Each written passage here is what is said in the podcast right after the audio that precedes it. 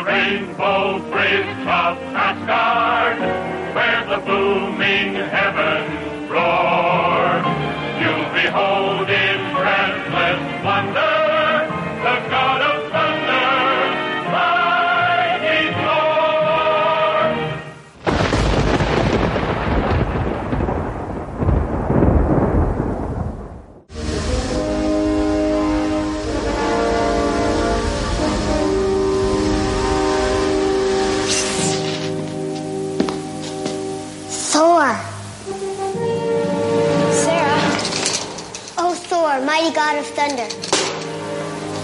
is this kid?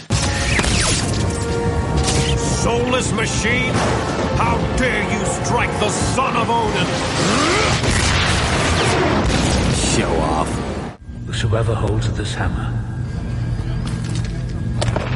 if he be worthy, shall possess the power of Thor.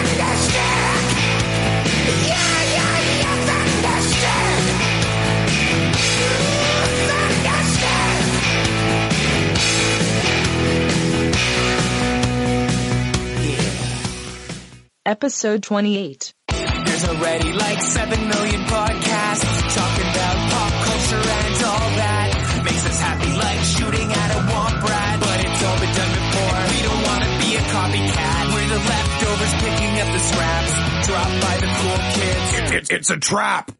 Toss it, good at taste it. Do we love it? Hey, let's face it, can't erase it. Let's embrace the Tupperware party. Subculture spill over like a vulture. Carry over counterculture, pushovers, pop culture. Leftovers. And we're the uncool kids. What's to say has already been said. Leftovers. Pretty sure that the only talent is the band that's singing this. Pop culture leftovers. Hey, welcome to Pop Culture Leftovers, the only podcast that sounds even better the second day after it's been uploaded. I'm Brian, I'm Jason. I'm Jake.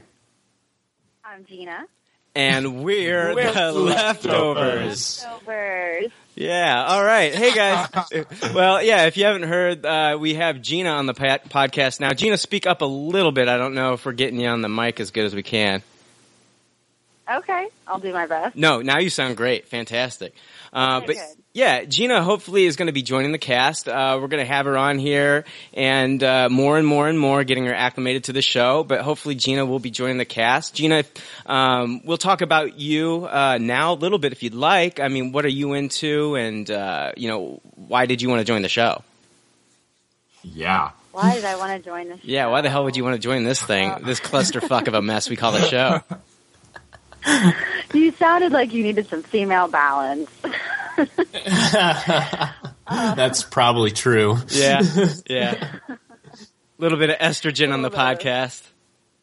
right. Actually, there, there's actually no testosterone on this podcast. To be honest with you, Very small levels. seriously, this podcast needs to be brought to us by like Tampax, Tampax or something. That should be our sponsor. Yeah. Tampons.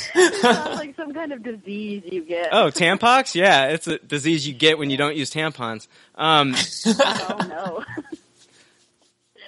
but hey, yeah, welcome to the show. Uh,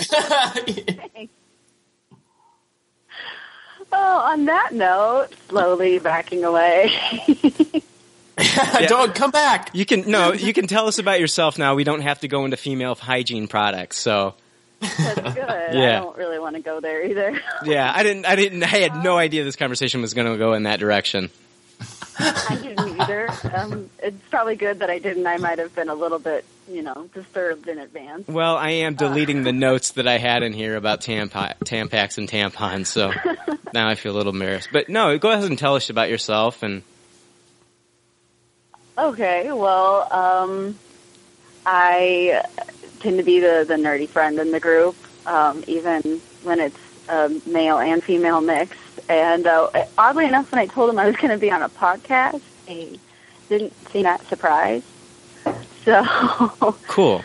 um, I I love comics. I'm crazy about cartoons. Um, I read probably the most campy sword and sorcery stuff out there. Nice. But yeah, And finally, I'll have somebody to talk to Doctor Who about. Yeah. I feel bad about that. No, you don't. Yeah, I do. today because when I was at the theater today, um, I saw that they're going to be showing on the 25th um, the 50th anniversary episode on the big screen. I'm like, oh my god! Yep. Yeah, it's going to be in 3D. I'm so excited. I know. I know. I'm trying to get caught up so I can I can uh, watch it in 3D because I seriously want to. Yeah, I've already got it marked on my Oh. calendar. I seriously, when I first started watching it with Doctor Number Nine, like I was, I mean, just so blown away by how bad the special effects were. Oh, So, sure, sure. But The it's fact that they've come this far. They have come very far, and we're going to be talking about a little bit more about somebody who uh, had a lot to do with that uh, Doctor Number Nine in tonight's Thor: The Dark World review with Christopher Eccleston as Malekith. Yes. So that was a little nice tie-in that I had in there. But uh, we're, we're definitely eh, Gina. It's great to have you on the podcast. I hope to have you on for many, many weeks to come. So welcome. Me too. Welcome, Gina. All right, we're definitely going to talk about Thor: The Dark World this week, but I wanted to take this moment really quick to say farewell to a voice actor who passed away on October 25th. Uh, for over 20 years, Marsha Wallace voiced Bart Simpson's fourth grade teacher, Mrs. Krabappel, and she passed away. She will be missed. Um, Ah. I don't know if you guys saw last week's um, Simpsons, but uh, it, it was the first Simpson censor passing. And in last Sunday's chalkboard gag, all you saw was Bart Simpson. He look looking at the chalkboard, uh, usually with a joke written multiple times on it. But this time he was just standing there with slumped uh, slumped shoulders. He was looking sad uh, with the phrase "We'll really miss you, Mrs. K." on the Wow. chalkboard. So. Yeah, I just wanted to say that real quick, and we're going to jump right into Thor: The Dark World. Um, have you guys? You guys have seen those um, AT and T commercials where the guy in the suit he sits down, he talks to the kids. Yeah, yeah. Yes. The kids, yeah, the kids are I really. get to see the Loki one. You did see the Loki one. I did. I love it. I've Yeah. watched it like four times now. Oh, it's hilarious. That's what I was gonna. That's what I was gonna bring up. They, they I, I, I like those commercials. Uh, and I saw, you know, Comedy Central. They made a parody of it, and it it starred Tom Hiddleston as Loki, and he, he's talking to the kids. So. Do a search for it on the internet if you have not seen it. Just search Loki Comedy Central, and you should find it. It is very funny. Uh, yeah, I watched it multiple times. Very funny.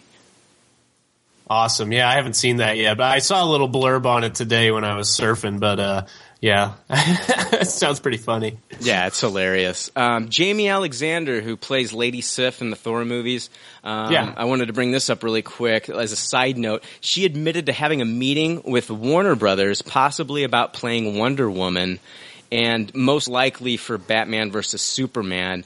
Uh, during the AMC panel at Comikaze Expo, she let it slip that she, quote, kind of knows the storyline, unquote, Huh. for Batman versus Superman.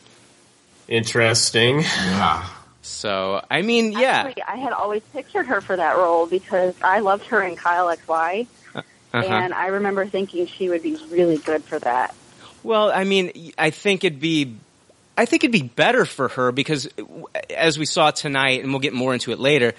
I mean, she's great at Sif, but they really don't give her a lot of screen time. Right. And No. I think this would be a great way for her to stretch her acting ability and play, you know, a bit stronger female character. I mean, not saying that Sif isn't strong. We just haven't got to see a lot of her on screen. Yeah, that's Right. true. Um, in an interview with Forbes, she even compared Lady Sif uh, to Wonder Woman.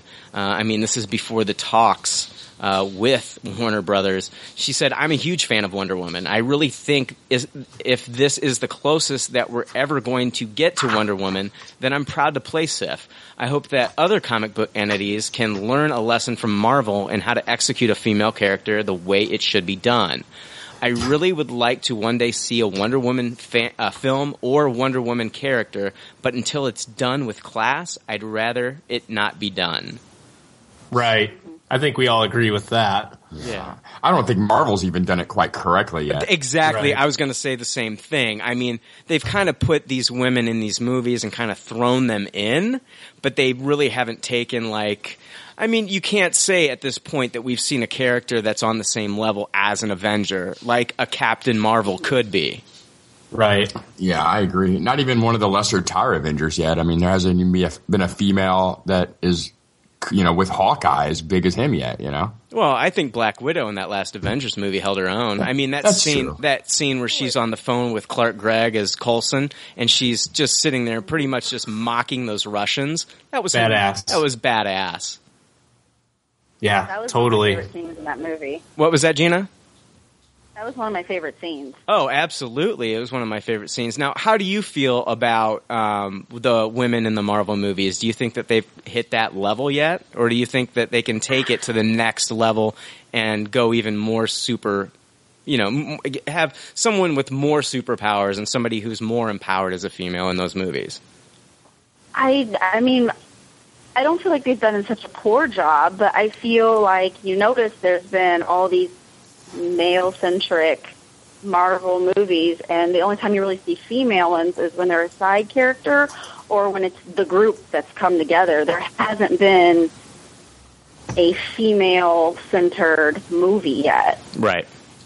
Yeah, and that's what they. I think they should do. I think. I think that uh, people are ready for that. I mean, I know I am, and I know that you'd see a lot of females. I think a lot more females come to the theater, and I think Marvel needs to get the jump on it before DC. I think they need to come out with a Captain Marvel movie. I think that needs to be the next logical step.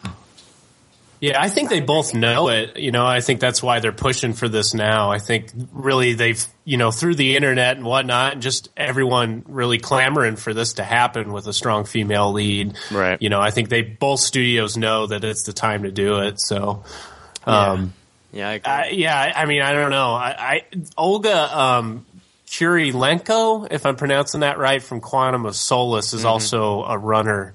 Um, they said that she's kind of almost past. Um, uh, damn it! Now I can't think of her name. We're just talking about her. Jaimie Alexander. Yeah, they they said that she's almost past her as far as what they're considering because it, she is so Marvel centric at this point. But you know, like you said, it it is it would be a better move for her, and I think people want to see it. So I think there's already uh, an audience for her to be that character. Yeah, I don't think it matters. Like if you have her playing Sif, if you have her playing Wonder Woman, I don't think it's going to confuse people. Harrison Ford, like I said, he's Han Solo and he's Indiana Jones. I don't see why Chris Hemsworth couldn't be Thor and He Man. I mean, it doesn't really matter. Just play to your strengths. But let's let's talk a little bit of let's yeah let's talk a little bit of Thor. Let's get into Thor. Um, let's see here. This is our Thor review. Thor has performed quite well overseas.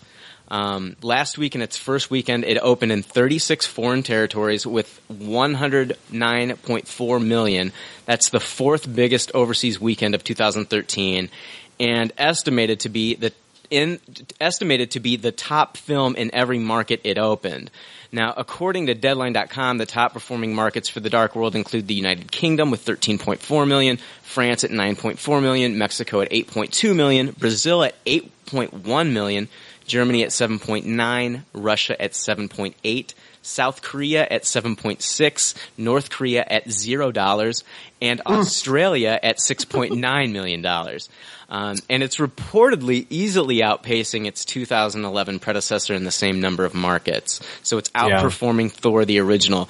That is really, really good because typically these movies don't outdo their predecessors.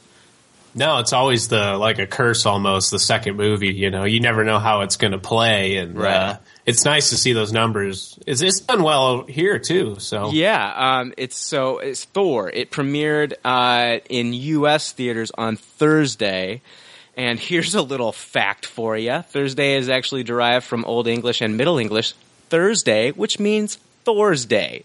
nice, So that's my little know-it-all asshole fact of the podcast. very good. You're welcome.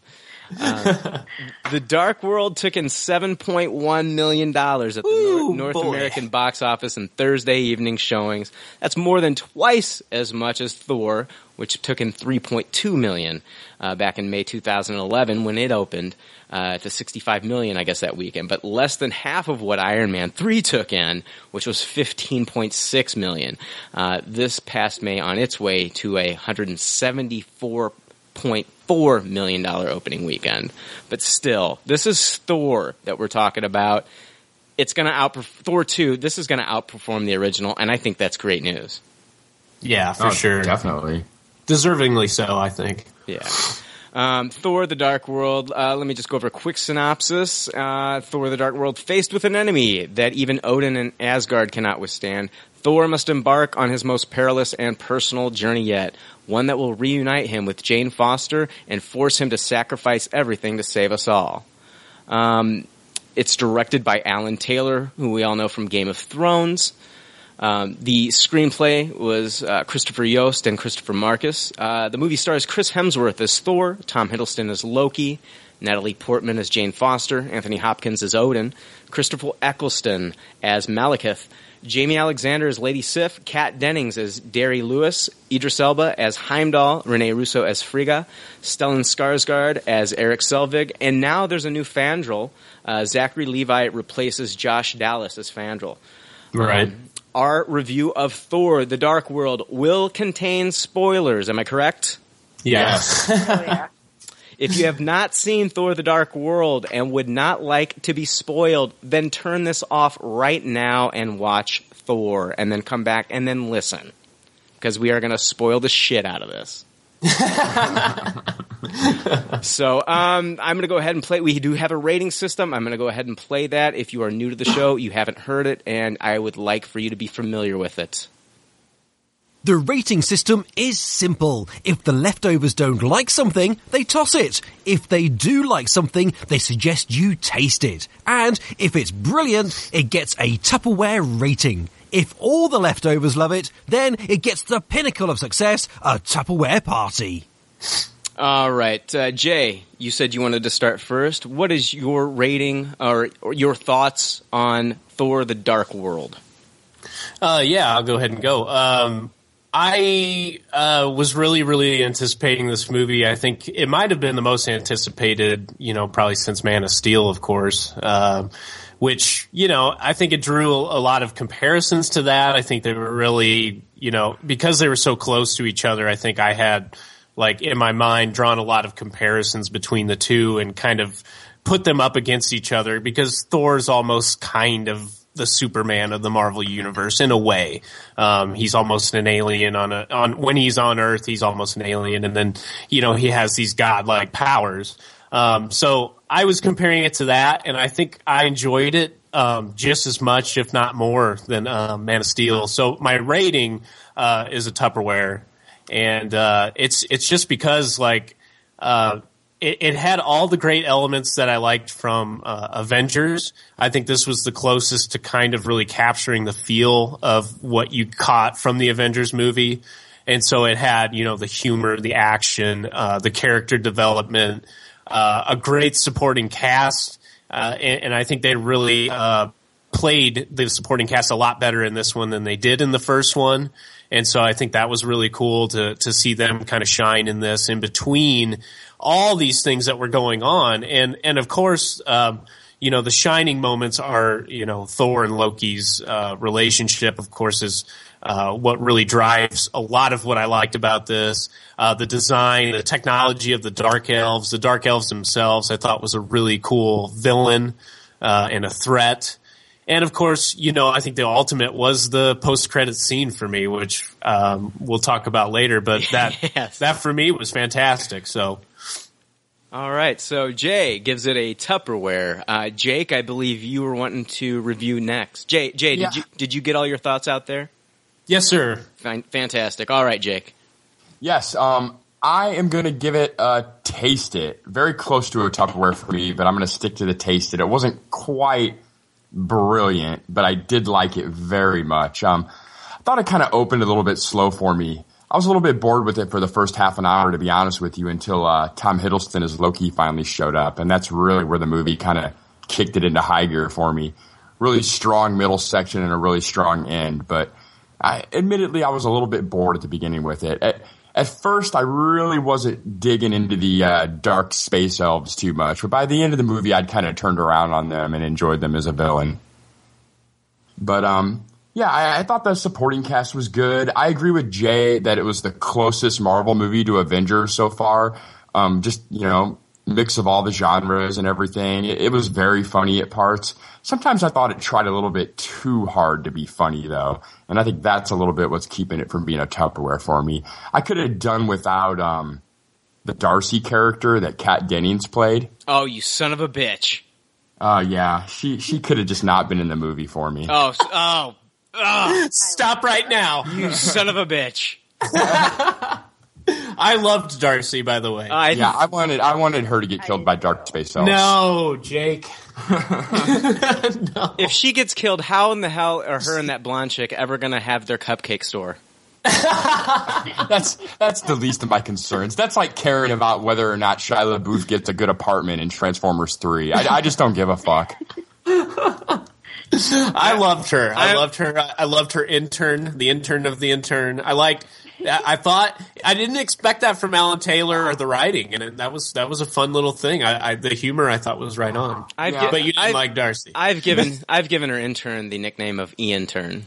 Ian Turn. Ian Turn. Yeah. no, but I'm. You guys all know, and if you're fans of the show and you've listened before, you've heard other people say I'm a big fan of Two Broke Girls, and so that's why I, I love Kat Dennings. I love Two Broke Girls. I think it's uh, I don't know. I think it's it's not a smart comedy. It's a raunchy comedy, but it's uh, very funny and I enjoy it. So that's why I like Kat Dennings. But moving no, on, I, I, she's good on that show too. I just think sh- her kind of humor belongs in a sitcom and not in not in a Thor movie. Hmm.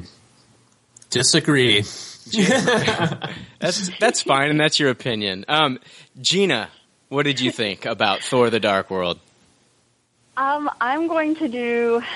I'm going to say taste it.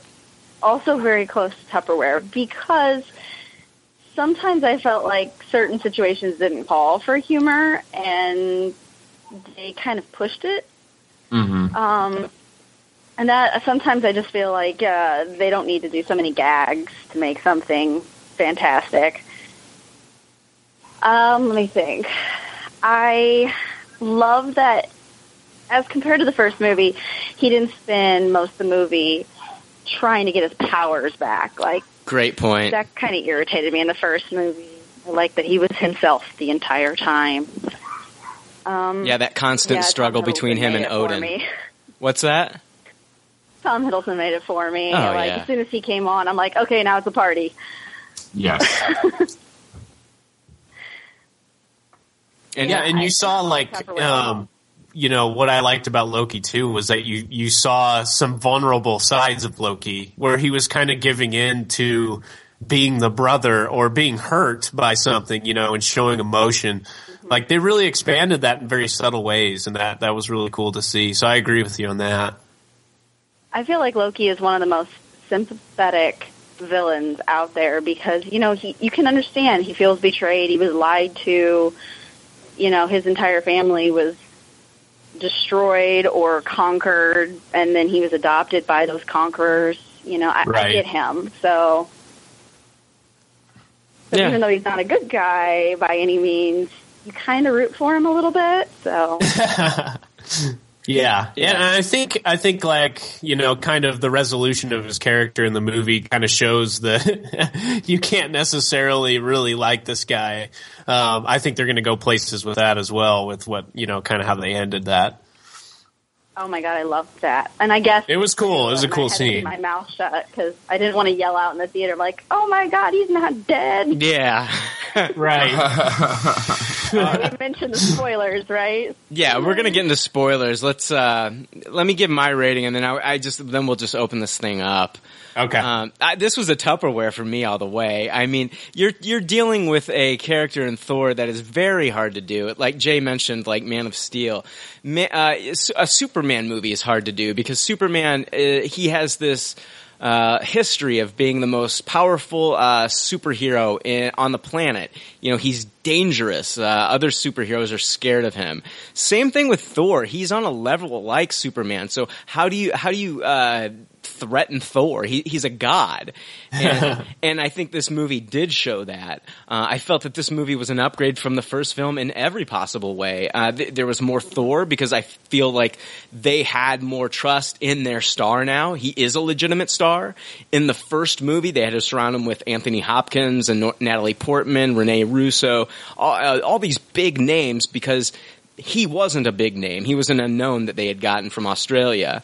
So now Chris Hemsworth is a big star, so we got more Thor and we got more scenes with him and Loki because Tom Hiddleston is probably even a bigger star than he is at this point. Yeah. Um, we even saw more Odin. yeah. Uh, yeah, we saw more Odin, Heimdall, and Frigga, which I thought was nice too. Especially more Heimdall. I'm, I, I- I love, I love Idris Elba. Uh, it was nice to see some one-on-ones between him and Thor. Uh, they did a great job, in my opinion, in tying the events from the Avengers film and making this feel like it set up things for the next Avengers film. Right. Um, uh, I I disagree with Jake. I thought Kat Dennings was great as the comic relief. Um, this is a comic book movie. Comic books have humor in them, and Well, that's what Loki's for. everybody. Right. Well, no, no, no, no. I, okay, then I guess Peter Parker shouldn't be funny, and and all these other characters that are funny. Spider Man is always funny. That's what I'm saying. Even in the comic. Well, and there shouldn't. I guess there shouldn't be more than one smart, brilliant character in a comic book either. So we shouldn't. Reed Richards should be the only smart man in the comic. We can't have Bruce Banner be an intelligent man, or Tony Stark, or anybody else. No, each character, everybody is funny in their own way. And I thought Kat Dennings' sense of uh, humor. She pulled it off the only way that she could, and I appreciated I that. I did like her sense of humor. I just felt like in certain certain scenes, like you know, him walking in and saying Loki is dead, having Eric go, "Oh, thank God." I'm like, that didn't need to be. Absolutely, I it mean, I get did. This crazy, man, this man Loki, is the is the reason that he's fucked up in the head. That Loki possessed him. he's the reason that he was running around Stonehenge naked like a jackass.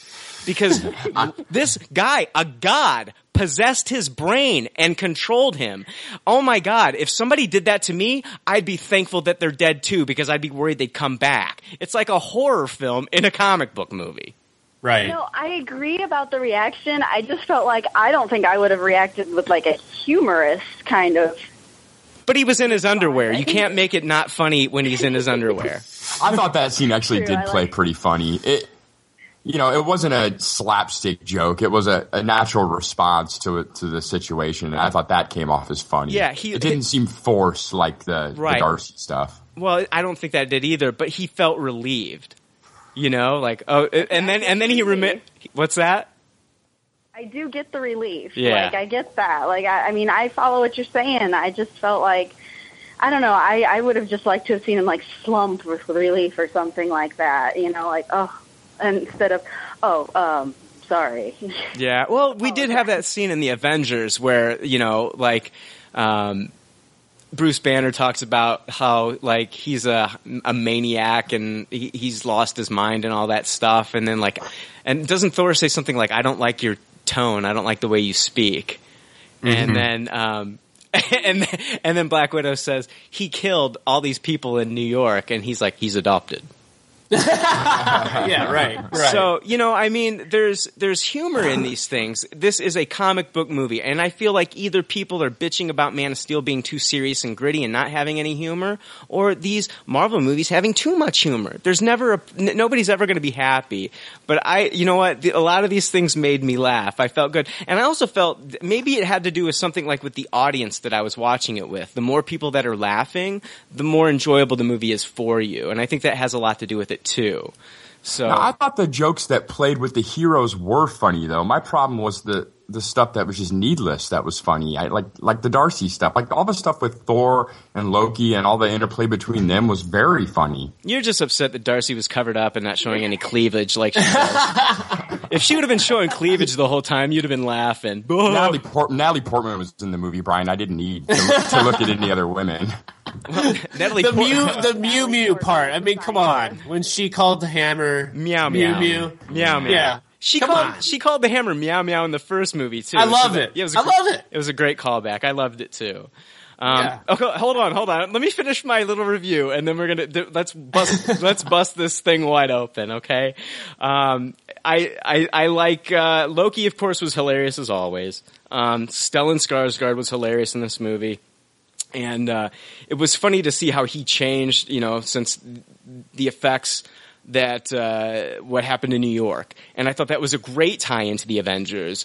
Um, that's what I thought that Iron Man three was missing, except for the post traumatic stress disorder that he was going through. You know, Tony Stark was going through the whole time. But I thought this kept tying into the Avengers, so it, this felt like a, a, like a direct movie sequel. Like this should have happened a- right after the Avengers film. We shouldn't have seen Iron Man three. Um, now Natalie Portman, she was uh, she was Natalie Portman, and um, that's all I can say. Um, basically, Natalie Portman, she's the only woman who's made out with both Darth Vader and Thor. So congratulations. Good Um, job. All in all, I think Phase Two actually started here, and I would just like to forget that Iron Man three ever happened. So Oh, Iron Man 3 is not that horrible. it's a piece of shit. No, no, no. This this did feel like the next lead in. You're right, for sure. More so than Iron Man. 3. Way more so than Iron Man three. Thank you, Jay. Yeah, almost forgettable at this At, point. at least someone has their wits about them tonight. Iron Man's part of the Iron Man franchise. You know what I'm saying? The Iron Man comic book isn't a direct sequel to the Avengers comic book. no, you know what? Uh, Iron Man 3 was a direct sequel of Shane Black's Kiss Kiss Bang Bang. Okay? that was not an Iron Man movie. That was a Shane Black movie first and an Iron Man movie second. Okay? That's what I- it was. I disagree. Okay. oh shit! All right, back it up then. Back it up. okay, Jake. You know what? If if if a lot of these things that happened in Iron Man three actually play out in Avengers: Age of Ultron, then you're right. If they They don't they don't, need to play out. That doesn't that doesn't justify whether I'm right or not. They they don't need to play out in Avengers: Age of Ultron. They need to play out in Iron Man three. It's a self-contained movie. It's and it Iron was a Man s- 3. you know it was a self-contained piece of shit too. I didn't. Like, okay, okay, whatever. We're gonna agree, agree to disagree because I didn't like it. It was god awful. Yeah, it, it wasn't that good. It wasn't that good. I think we all agree on that, right? Yeah. Taste it. Nah. Well, yeah. I take that back. Toss it. Toss I'm that toss- shit in the toilet and take a dump on it. I took a second taste and now I'm tossing it. All right. Especially after seeing this. Back to Thor 2. All right, so we got two Tupperwares and a Taste It. Um, now, did anyone else see this? I know one of you, one of you didn't see this in 3D. Who was it? I'm guessing Jake. I did. I saw it in 3D. I didn't see it in 3D. Jay, you son of a bitch. this is the first one. All right, I, I all don't right. know why I did that, but I did. Yeah. So you didn't get to see the Captain America dealy. um, no, Jay- I didn't see the Captain America. Okay. I've seen that before, though. I've No, already no, no, no, not you haven't seen the five minute trailer, Jay. No, I didn't. God dang it! You guys saw that? Yeah, Fuck. all right. All right. Fuck. Gina, Gina, did I hear that you saw the 2D? I did. I I really don't typically like 3D because I don't like being told where to look. I, That sounds I, like Jake. Agree, I agree with that. Yeah. Welcome aboard, Gina. I, I, I did agree with gravity because you're in space and there's not a whole lot of background to look at, but like, like trying to watch Lord of the Rings or a movie like this in 3D, there's so much going on and there's so much detail put in everywhere. I don't want it blurred out in the background. Yeah, some people, uh, some people like the 3D, some people don't. I don't think Hollywood has 100% mastered how to, you know, take advantage of 3D. I think directors like Alfonso Cuarón, of course, for Gravity has, um, you know, uh, and there ha- there are other directors that have worked with it. Uh, the Hugo movie did it quite well, and some other movies, but not everybody's done it. I don't think that this movie was necessary to see in 3D, but you know what, you you missed out on the five minute cap trailer, and that's all I have to say. And I think that just just to see that was worth the price of admission for the 3D. Would you disagree with me, Jake? Yeah, that's how they suckered me in. I can't disagree. It was I wasn't going to see the 3D, and then I heard if I did, I got to see a five minute extended trailer for Captain America, and it, it was worth the extra two bucks for sure. absolutely, absolutely. Son of a bitch. Dude, that Damn it. that elevator scene was just fucking amazing. It was great. oh yeah, it was it was a great trailer. It was a little bit of a mix of what they showed at Comic Con, but with a little bit of a different ending to it. The scenes at the end were a lot different. Okay, because I saw the Comic Con stuff, so I, I, I just thought that I'd seen it already, basically, and I was wrong. Yeah, Okay. it was about half of the Comic Con trailer with about half new stuff we haven't seen. Uh. I'm gonna have to go see it again, so I guess yeah, that's fine. okay, guys, I'll I'll admit it. I went and saw this movie yesterday in 3D, and I went again and saw it today in 2D. So I've seen. Oh, Thor, okay. I've seen Thor twice now. Um, but yeah, uh, watching the, I saw, I got to see both Cap trailers, and it's like, yeah, I that uh, the 2D showing was about three and a half minutes shy of what you saw in the five minute Cap trailer. So. Ah, motherfuck. now, what'd you think about the 2D Thor, Brian? Did you did you saw them both? Did 3D really do much for you? Yeah, I, I thought I don't think it was necessary, but there were some scenes in Asgard where you got to see the depth. I thought Asgard really kind of popped in 3D. I, I really did. Um, other than that, um, the only other thing that I can say that was really cool, I was really into the movie. There was one point, and I'm going to admit it, and I don't give a shit. There was one point where Thor threw his hammer directly at the screen. I admit I did jump in the 3D. like I looked over, I looked over at my girlfriend. She didn't move a fucking inch. and here I am. I'm like dodging Mjolnir. I'm like, shit. That's cool. I, I saw Thor 1 in 3D, and it's actually the movie that really soured me on post production 3D. It was one of the muddiest, blurriest 3D movies I've ever seen in the theater. So I was kind of trepidatious going into the second one, but it was a lot better of a job on the 3D than the first one was. That's, yeah. See, the first 3D movie I saw was the last Underworld movie, and I don't know, I just really haven't cared for it since then. Oh my yeah, gosh. it was. Underworld. What are they on now? Six? yeah, they they've gone a little too far. I do like Underworld. I'm not knocking Underworld, but Um, in this movie, we were promised that between the two Thor films that we would see all nine realms. right. Um, we were uh, said that we were going to see. Do they mus- mean the circles in the sky? Thank you. Exactly. That's what I was getting. That's what I'm getting to. I mean, when they said that we'd get to see all nine realms, I didn't think they meant as floating portals, but they didn't lie to us, you know? Right. Yeah, they did not lie. If you're not familiar with all the nine realms, there's Muspelheim, which is the home of the fire demons, uh, Alfheim, which is the home of the light elves, Vanaheim, which we did see a little bit of Vanaheim in this film. It's the home of Vanir, uh, who are the sister race of the Asgardians and the Trolls, which was uh, the home of uh, Hogun, which we saw in this film, who's one of the Warriors Three. Um, Right. Asgard, home of the Asgardians, of course. Midgard is Earth. Uh, Jotunheim is, uh, or is it Jotunheim? Jotunheim. Jotunheim. Jo- it's a yeah, one of those uh, weird J's, uh, YJ. Sorry, I'm half Norwegian. I'm kind of picky about. Wait, Dog- wait, dogging. excuse me, and I, I apologize to all of our Norwegian listening audience. He is only me and Sven. Jotunheim, which is the home of the frost giants. Olga. Uh, there's Niflheim, which is the home of the frost trolls. Uh, Svartalfheim, which is we saw this, which was that barren, fucked up, the home of the dark elves that we saw a lot of. Yeah. Uh, and then Helheim, which is the realm of the dead. Um, and then, uh, so I, I want let's jump into the movie a little bit, I, guys. Correct me if I'm wrong. The dark elves in this movie, when they were explaining the exposition, they said that the dark elf, dark elves were they the oldest society? Were they an older society and race than Asgard? yes. Okay, so that's then why they are fighting to make the other arms, uh, the other realms dark in this film. Correct? Yeah, they they said Yeah. that they wanted to make it the way it used to be before the light. Right. A lot of Right. people have been saying that they didn't understand why Malekith was so hell bent on revenge in the first place. Um, so, because like in the when you first see it, like he's doing this evil act and trying to do this. What will explain the convergence, and he was stopped Right. from uh, was it Bor, who was Odin's father. Yeah. Okay, so he was stopped in the act of doing this convergence, and a lot of people didn't understand like why he was so hell bent on revenge. Well, the reason is because that they feel that they are the original race, the original dark race and that this is the way all realms should be. Am I correct? Yeah, you're correct. Okay. I can see why people were confused though. The the first 15 minutes of the movie was just like an exposition bomb.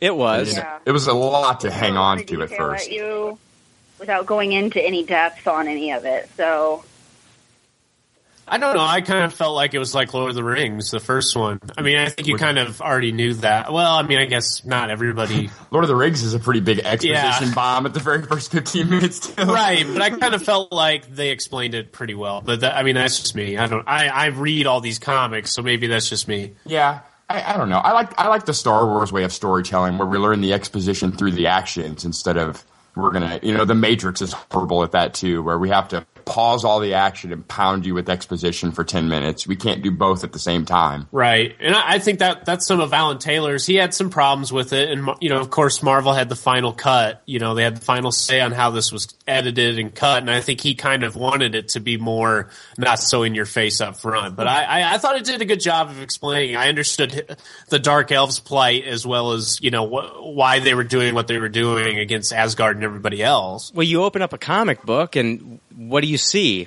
Exposition in the Right. la- in the in the last episode, and they'll explain like in this little side box, like what's going on, and then they'll jump into the dialogue with the characters, just like a comic book. Yeah, Yeah. I So- mean I hear you. I don't I don't give movie going audiences as much credit though as I give comic book readers. Yeah, Right. Yeah, I mean, it, yeah, agreed. Yeah, yeah, I agree with that. Um, let's see here. So, you know, I, a lot of people have not been able to understand why Malekith was so hell bent on revenge, and I think I think they did a pretty good job explaining that. Um, so basically, the whole plot of this is Malekith wants to get uh, this um liquid called the Aether. Is it Aether? or Ether? I thought it was ether. It could be aether though. they pronounce it ether. It's spelled aether. yeah, yeah it has that funky A, capital Yeah. A, capital E thing. So Right. this stuff, I guess, when possessed by Malekith, he's supposed to be able to once there once every how many years is it? Thousands of years or so. Like the planets, I it was all, like five thousand. five thousand years, the realms are aligned. That uh, he can take advantage and use this ether to darken all of the realms and make all of these realms uh, a, a, dark universe, uh, the way it should be according to you know the dark elves. Uh, and so that's what he's wanting to get his hands on, and that's what the Asgardians are fighting to keep him from using. And then that's when Bor, Odin's uh, a, uh, father, stops him. They kind of uh, what like basically like t- uh, transport it, teleport it out of there with Asgardian magic, Yeah. a- and get it out of there. And then Malekith, uh, it it shows how fucked up he is when he sacrifices his own people that are in those ships. He just crashes them all, and then one ship escapes, and then people think all the dark elves are you know gone, and and people forget about them, and then he's the only one left with his little group of the dark elves, and they spend uh, was it? They'd probably spend five thousand years then, you know, regrouping. Yeah, that was fucked up how he used his whole fleet basically as a decoy for him himself to escape. He was basically the last one left. Yeah. His ship. Yeah. Well, even in the comic books, he's crazy. He he's a madman. In the comic books, uh, his dark elves, the ones that didn't rescue him after in the comic books, Odin like banishes him to like this you know prison, and the ones that did not rescue him and come to his aid, he comes back and kills them in vengeance. So that's just how Malekith the character is. He's fucking crazy. Right, and it shows you what his his view or version of the you know nine realms would be, which is very awful. You know, like hell on earth kind of stuff. That's Right. what I took from it. Yeah. Did anyone think Malekith looked a little bit Voldemort-y for the first half of the movie until the face altercations happened? Yeah, I made that comparison too. I'm like, ah, he still has a nose. Yeah, he still has a nose. I wasn't thinking. it, it was a. li- I was excited when his face changed a bit, and I was like, "All right, that's a little bit better." I was thinking more. There was like more comparisons, to, for, like to this movie to Star Wars and Lord of the Rings. Absolutely. I'm not comparing the movies, just Malekith's look. Well, Malekith, he reminded me of Sauron trying to get the Aether, which was Sauron trying to get the uh, the ring. Right. And no, yeah, I I agree with that. and then you know later on we find out that Jane Foster ha- uh, possesses the Aether. So yeah, now, absorbed it. yeah, now she's Bilbo. or no, she's she's Frodo. Right. And uh, yeah, th- I don't know.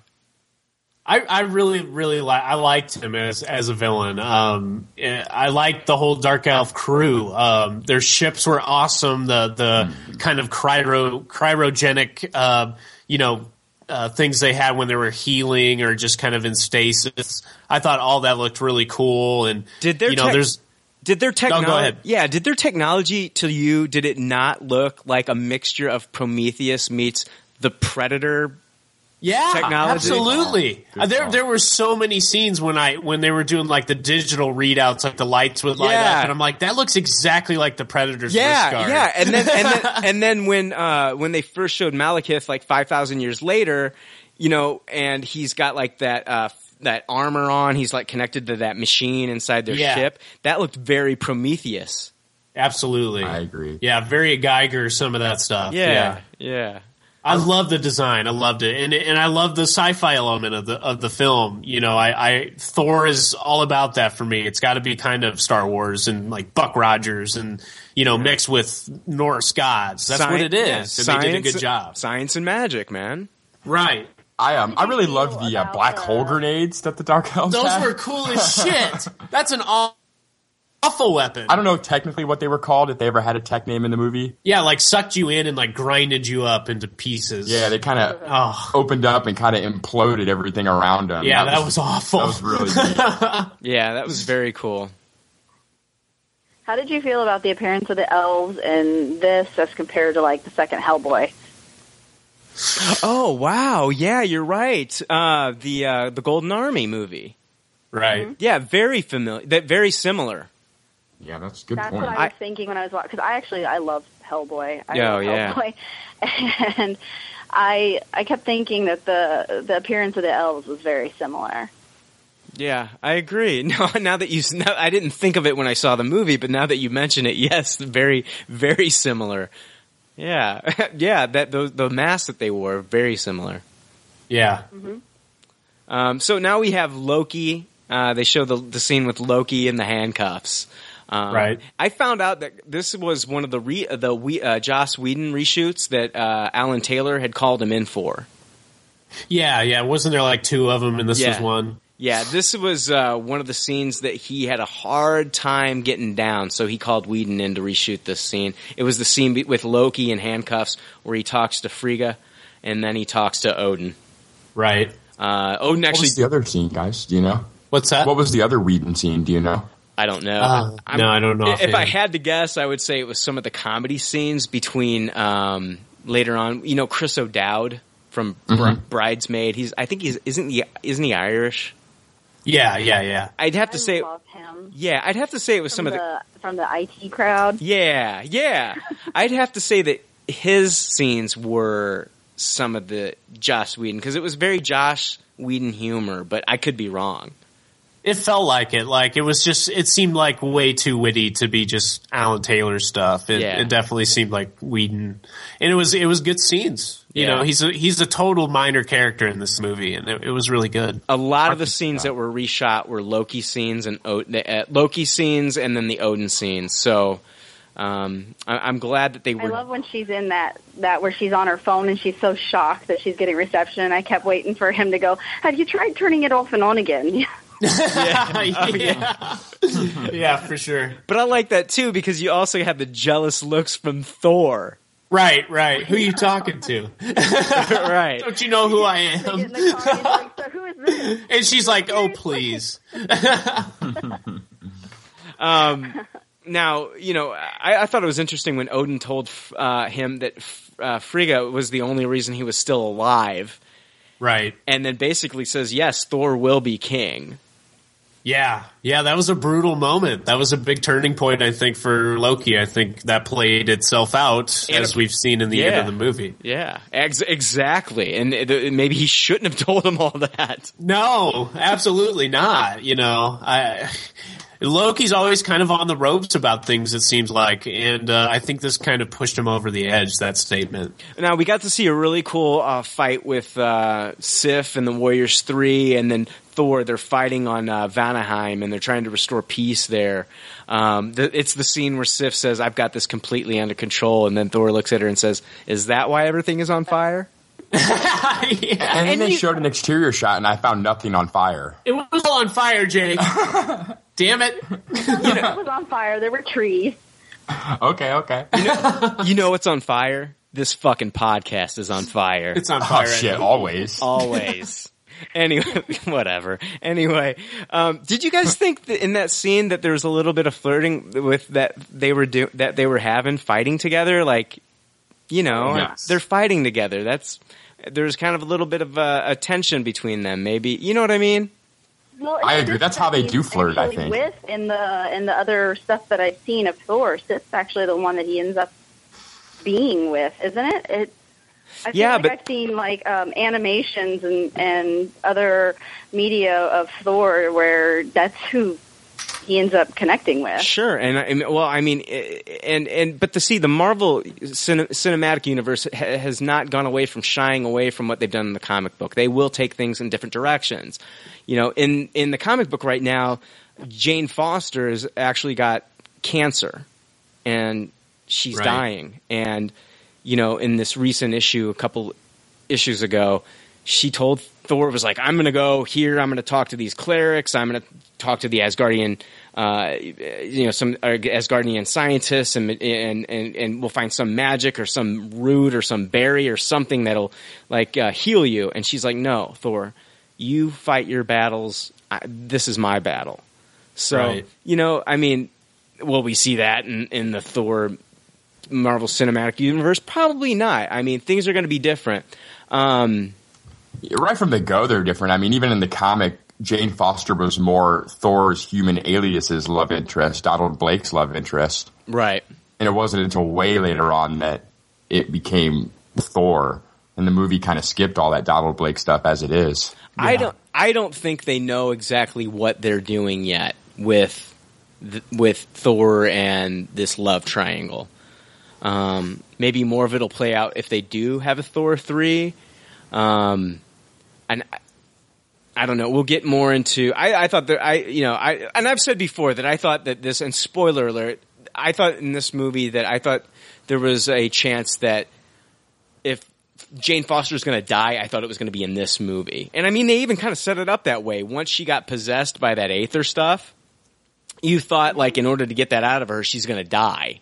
Yeah, I thought Oh, she was yeah. totally going to die. I, I've read stuff that Natalie Portman didn't want to be in any movies after this. No, And she so- she's there for a paycheck. Yeah, Oh yeah.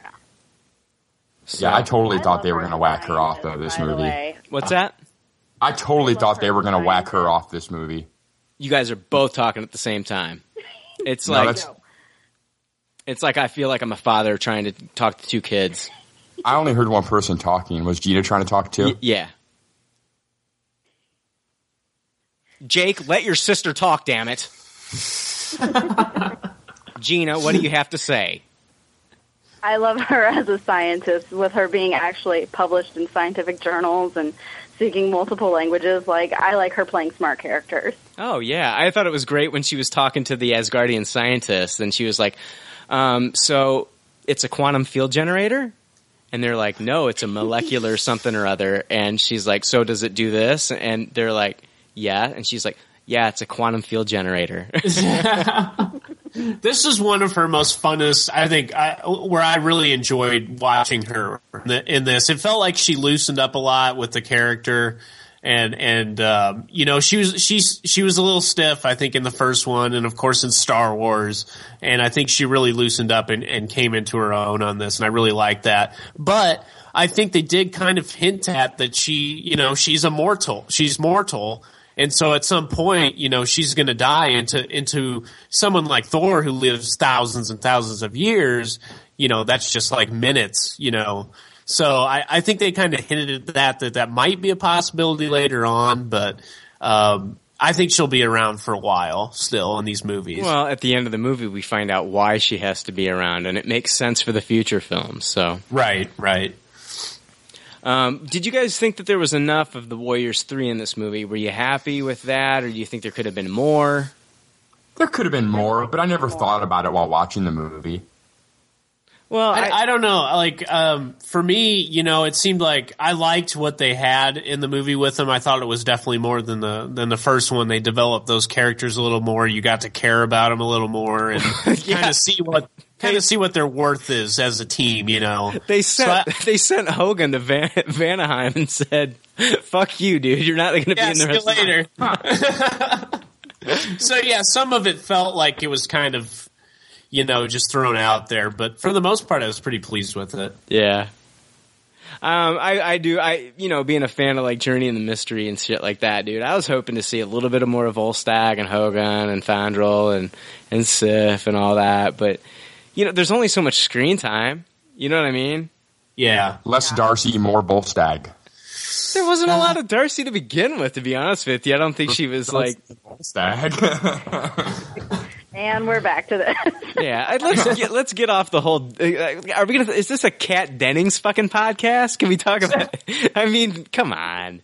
Come on. There, I mean, yeah, Brian can do that. Uh, Brian can do that podcast all on his own. I'm gonna do that. Yeah, I'm gonna do that podcast all on my own. I'm gonna have a true two broke girls podcast.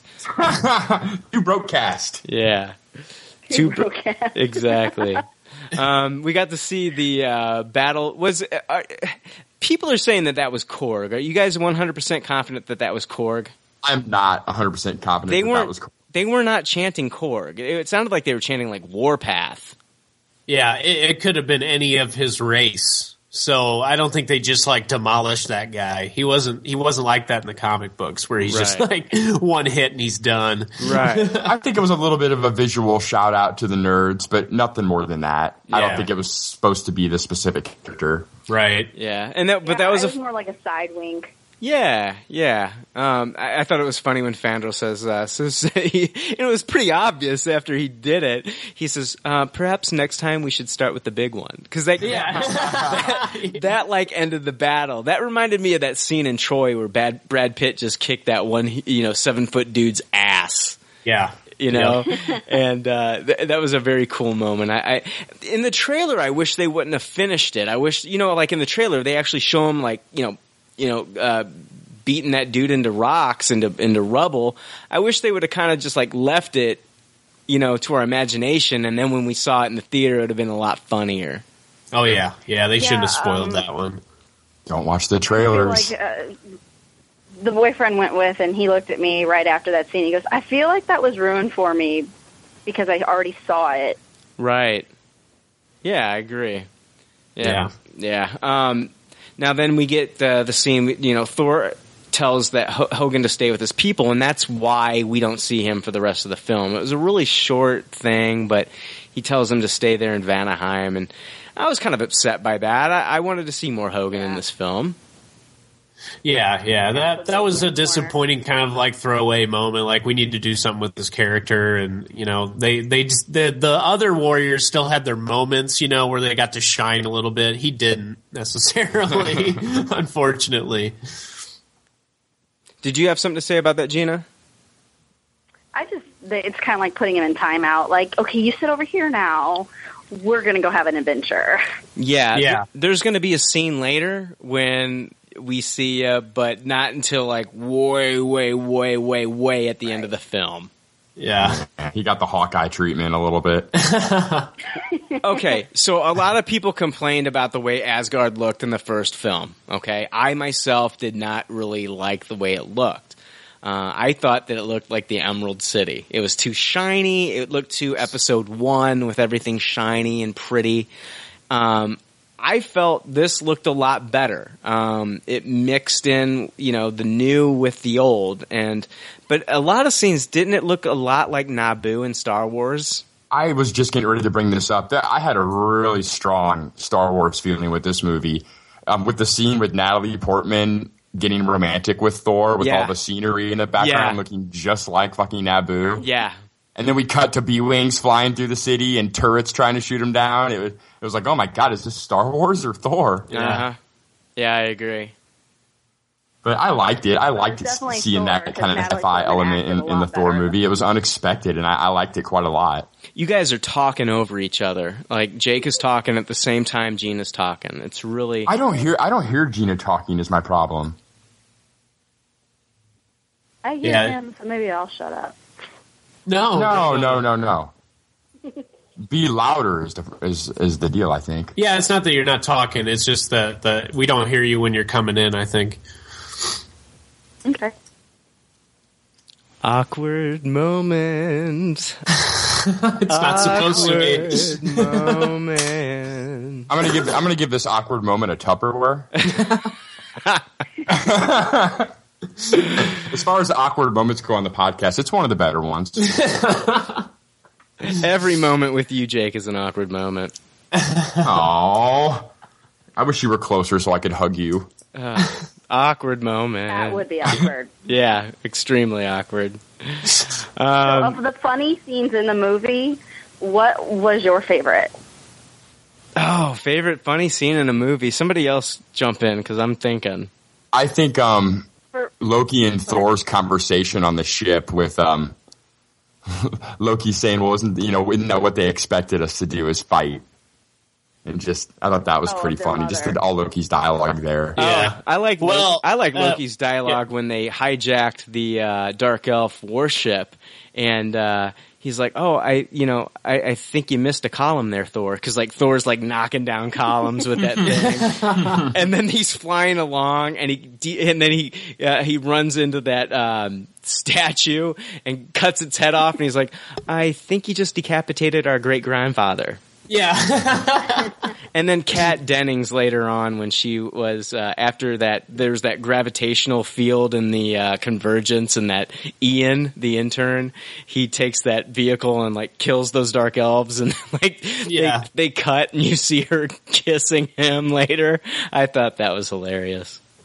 I I personally liked the cave. Uh, that was the funniest moment for me when they get into the cave and like, why are all these shoes here? Yeah, yeah. And then and then Or it was he's walking into the apartment and he hangs he hangs the hammer up on Oh, the wall. yeah, yeah, yeah, that was great too. That was funny. I thought it played a lot better not having the thing fall apart either. I, I, I remember a buddy of mine saying, "Why didn't it just break the whole thing?" And I, I, I don't think that would have played for as good of a laugh. No, no, absolutely not. Um, I thought it was funny. It was like seeing a big cat try to play with like a little tiny toy or something. Like he was trying to domesticate himself. right. He Right. just- yeah, he just saw everybody else hanging their coat up there. and so he's he's hanging Mjolnir up there. It's pretty funny. Um, but I thought uh, ultimately, like uh, back to the look of Asgard, I liked it. I thought it was great.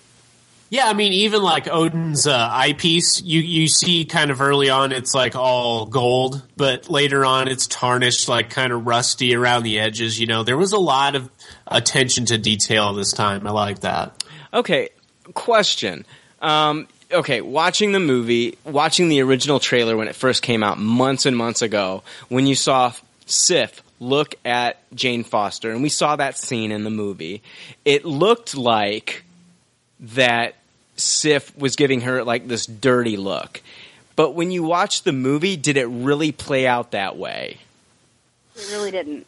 Jane, Yeah, Jane- go- go ahead, Go ahead, Gina. Gina. No, it really didn't. And I actually thought that was kind of funny with that particular actress because again, back in Kyle X Y, she was always like this jealous girl. She wanted to be with Kyle. Kyle wanted someone else. I'm like, oh great, she's been typecast. But actually, watching the movie, eh, she doesn't really come off that way. Yeah, it almost was like she like she you know you know she wants to be with Thor, but at the same time she I think that she went out of her way to protect Jane Foster just to make Thor happy. If that's what he wants, I think Sif honestly loves Thor so much that she's like willing to just say, "Hey, if you want to be with her, whatever." But um you know, I I think Sif, you know, is also always also thinking, you know, I hope one day Thor will come around and and uh, you know, I'll be the love interest. Or just have a Well, three yeah, way. she's going to outlive Jane. Yeah, she is going to outlive Jane. And Jake, you're a pig. Um, but you know, Yeah, I- go, go ahead, ahead. Jay. I, I agree. I, I just think that I think she knows her time frame, and so she knows that she she can be patient about this. But she does deep down, you know, in a way, doesn't want this to happen, but at the same time knows that Thor loves Jane Foster, so therefore she needs to look after her. So.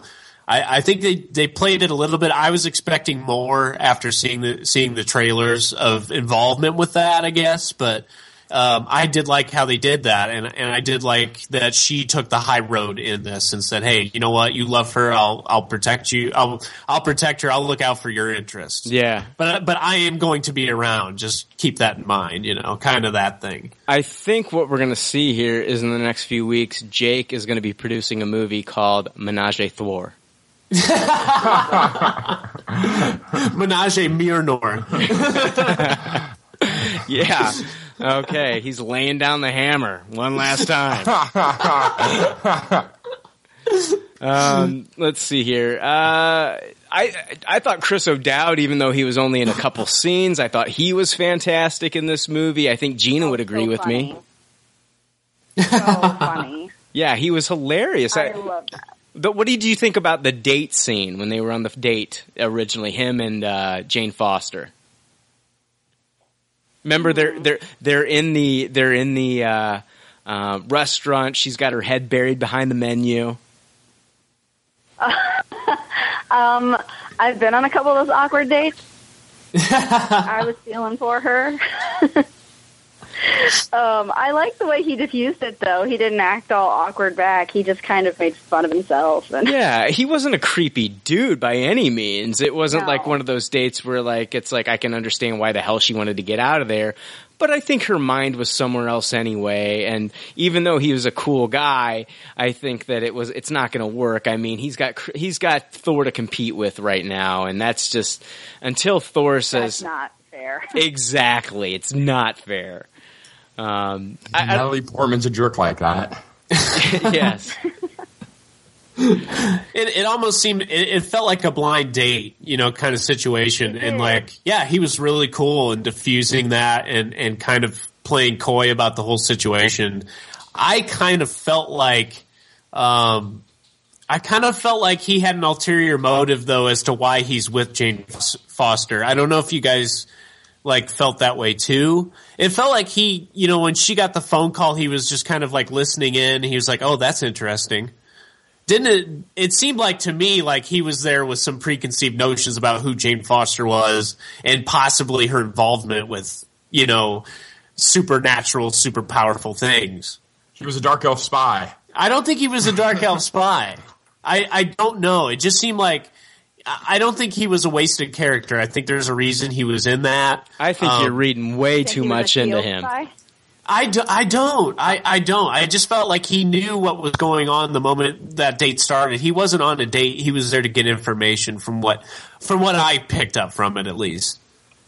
I didn't get that. I, I thought that he was just there to, uh, I, you know, show her that there's other guys that's interested in her, and then later on get that reaction out of Thor. I just thought that he was just one of, he was just there to play that part. I don't think that he's got this big part in a future Marvel film or in Thor three or anything like that. Um, or How did they end up on that date? Is like uh, Jane Foster on POF or something? What's going on? I don't know. I maybe, maybe Jay's. I I don't know. Maybe Jay's right. Maybe he's working for Shield or something and keeping tabs on her. I don't know, but just just seems odd to me. Do they work in the same office or something? Or I don't think so. It just, like I said, it seemed like a blind date, and it was just kind of weird that that was even going on. I mean, I guess you know, Jane Jane had been kind of lonely because Thor was gone. You know, she hadn't seen him. She didn't see him when he was in New York. She just saw pictures of him or you know, televised stuff. So maybe she was looking for somebody else at that point, but it just, I don't know, it just didn't fit right for me without it kind of being like, this guy has kind of inside knowledge of what's going on. What about any of Gina? What did you think? Did you think it was a harmless date, or did you think there was more going on with that? Because I never thought that I watching really it. didn't pick up on anything. I mean, now that it's been mentioned, I'm like, well, maybe he works for Shield, but I really just thought maybe it was one of those he ran into her, he thought she was pretty, and he probably badgered her to death to go out to dinner. and she probably relented because it didn't look like something she set up for herself. Yeah, but again, you got to think like somebody as likable as Chris O'Dowd. You know, is he going to only be in one movie? Because he really did make an impact for not doing too much in this. That's what I, you know, I kind of feel like there's something bigger for him. I don't know what it is. Well, I just felt like he was kind of like uh, the Rainn Wilson character in Transformers 2. Like he was just there for a little bit of comic relief and to play that part that, and maybe make Thor jealous a little bit. That yeah, there's guys on Earth that are interested in her. You need to leave Asgard and you need to be on Earth and be with Jane Foster. That's all I got from it. Right, that that could be true too. Yeah, and, and you're not just going to throw some nobody at Natalie Portman as far as you know that character is going to be. So I, I guess that that makes sense too. Well, I mean, as and and we know that you know what happens at the end of the film that it has a lot to do with Thor being, you know, in uh, in London now or uh, Greenwich with her now. So right, right. Yeah, I just think it, that's what it played a part in. I don't think it's like a bigger element to what's going to happen in the future with Thor. Um, but that's just my opinion, and I may be wrong. I might eat crow on that one. Um, what did you guys think about the character of Kurse? Awesome, love Kurse. Loved him from the get go. Um, uh, you know, there, there were some scenes I thought like maybe this isn't going to work out, like because he's in prosthetics. You know, he's got the whole costume on. Basically, it's not CG or anything. Um, but I thought he was a cool threat. I thought he was a cool villain. Uh, definitely powerful, and you know, somebody that could kick the shit out of Thor. That was really cool to see, and not you know not like the the first villain from the first Thor, the, the Eradicator or whatever. This The this is more the of a threat to Destroyer. Thor. The right, the Destroyer. destroyer. Okay. Yeah.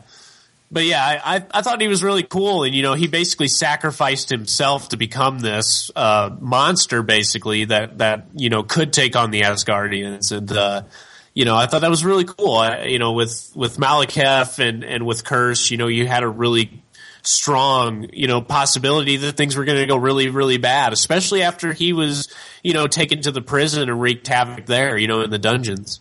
Yeah, that was a very cool scene. Gina, what did you think about Kurse?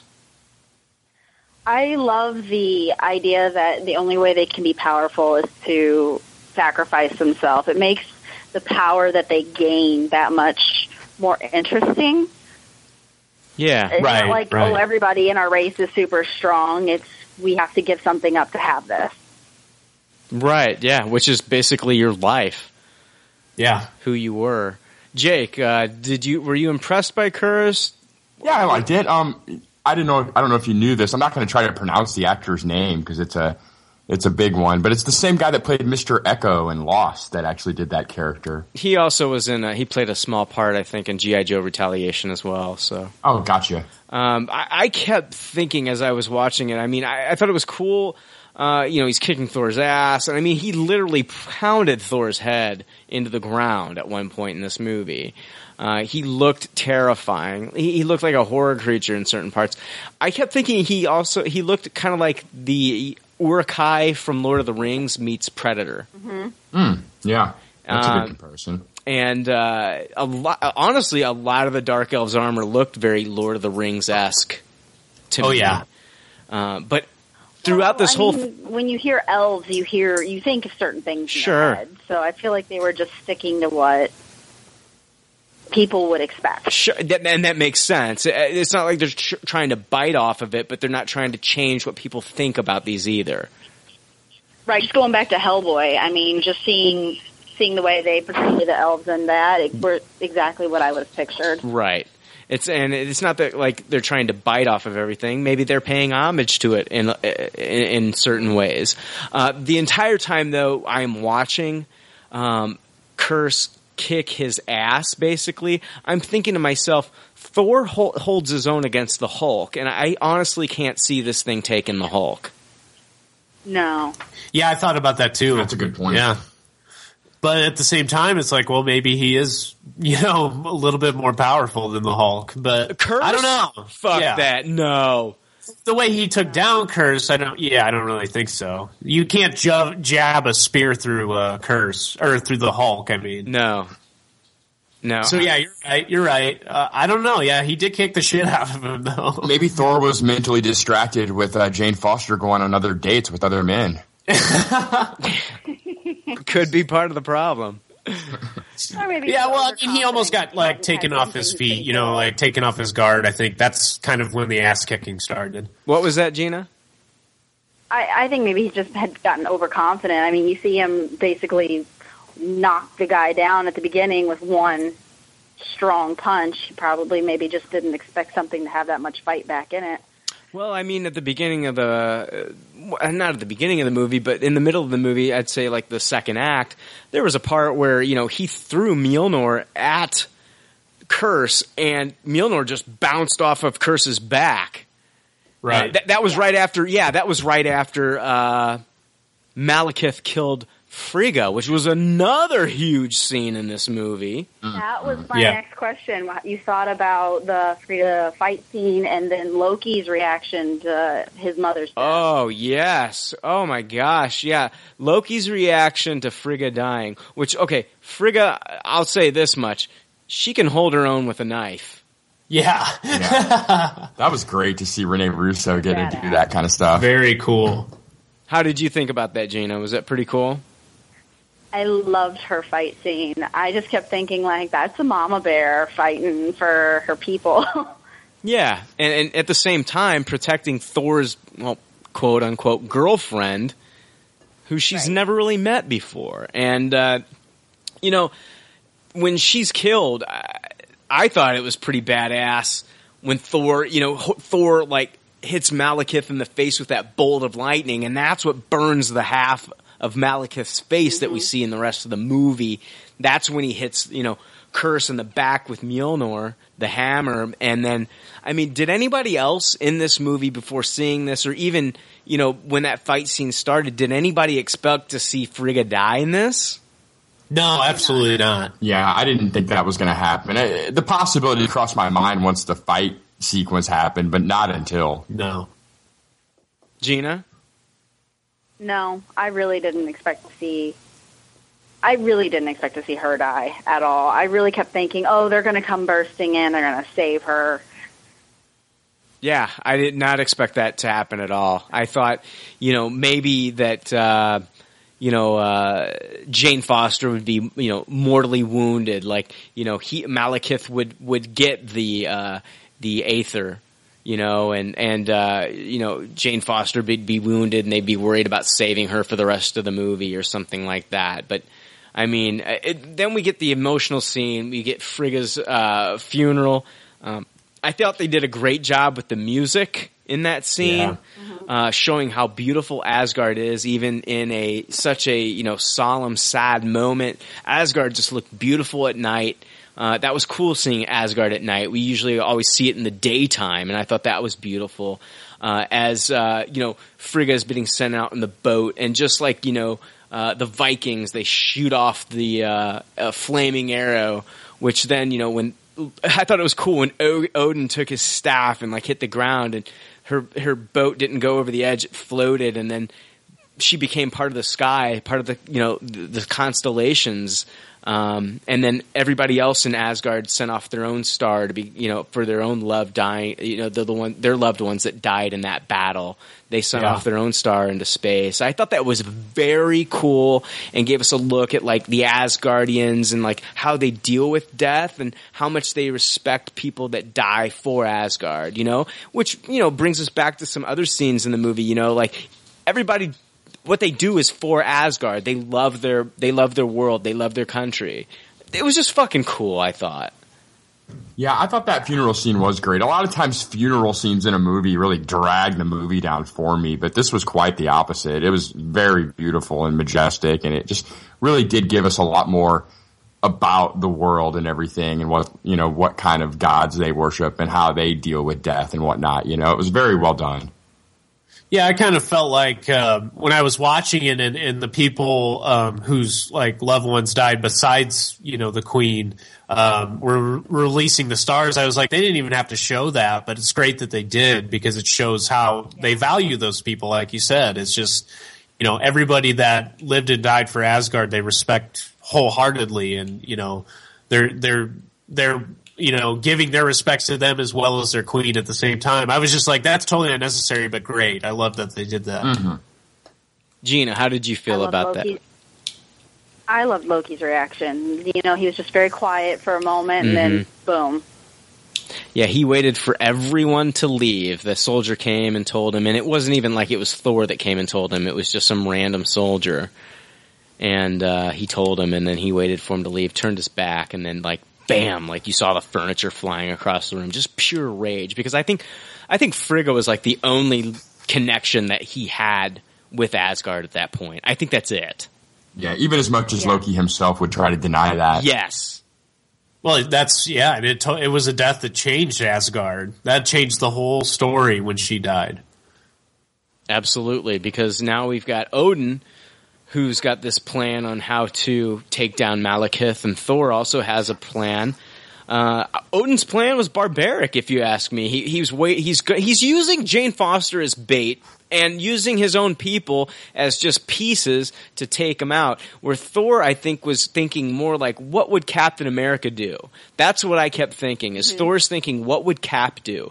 And he's thinking, I have got to get Jane Foster out of here, and I've I've got to get her away Minimize the damage. minimize the damage exactly minimize the damage in Asgard but at the same time I I think that Malekith I think I can work out a strategy Malekith will draw the Aether out of her and I will destroy it with Mjolnir Right.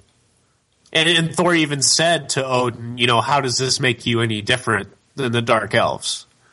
What you're doing. And Right. he, he said this is Odin basically said this is what you have to do when you're king, you know, to protect your kingdom. And Thor's basically like, no, you don't. You don't have to do this. And I think you're right. It's just his interplay with uh, human beings like Captain America that makes him think like that now. Yeah, and uh, I, so he sits down with Idris Elba, and I, I mean, it's great to see him in this role again. I thought it was cool. Idris takes off the helmet, so it's kind of like he, it's like not he's not talking to him at his job, you know, at Yeah. the at the bridge. It's like you know, there, he's he's off of work. He takes off the helmet, and that kind of said something to me. And it, I thought it was cool that we're getting to see him talk with Thor, and then we see Thor make his point as to you know hey here's Odin's plan here's my plan and it's kind of cool to watch uh, Idris Elba's face and you could tell that he's siding with Thor. And uh, I think Odin was just thinking about vengeance for Frigga and if they would have done things that way Gina's absolutely right. More Asgardians would have died and and they probably in my opinion would have got defeated. Um, and it and then they they skip to the next scene where we get to watch uh, Thor, uh, Sif, and Volstagg. And I was Fandral there as well when they're all sitting at the table. Uh, It was- I don't think so. Okay, it was Sif and Volstagg. We've got um, Heimdall sitting in the like he's standing in the corner, Yeah. and they are scheming to get. staying still separate a little bit. What's that? With him standing off to the side, it still felt like even though he was acquiescing to this, he was still kind of separate from it. Like right. not totally willing to be 100% a part of it. Right. I'm going to listen, but I'm not going to sit there and I'm not going to divulge any information and scheme with you guys. Right. right. Uh, I thought it was cool when they showed them, you know, at the table and then talking about what they're going to do, and then it would then play out on the screen, and then they would cut back to the table again, and then the next scene would play out about what they talked about. I thought that was very Ocean's Eleven. Oh yeah. Yeah. Setting up the plan. Right. I, I thought that was very cool to kind of throw into a Thor movie.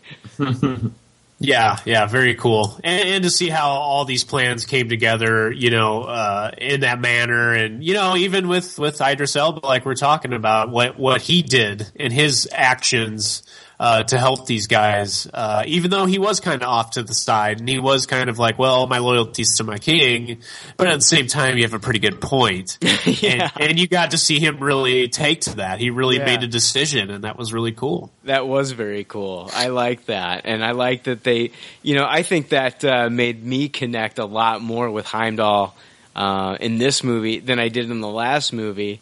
Uh, even though he did help him out in the last movie, yeah, but yeah. I, I think this was even more so because he's saying, you know, basically what I'm doing is treason. He's willing to risk, you know, spending eternity in prison. Right.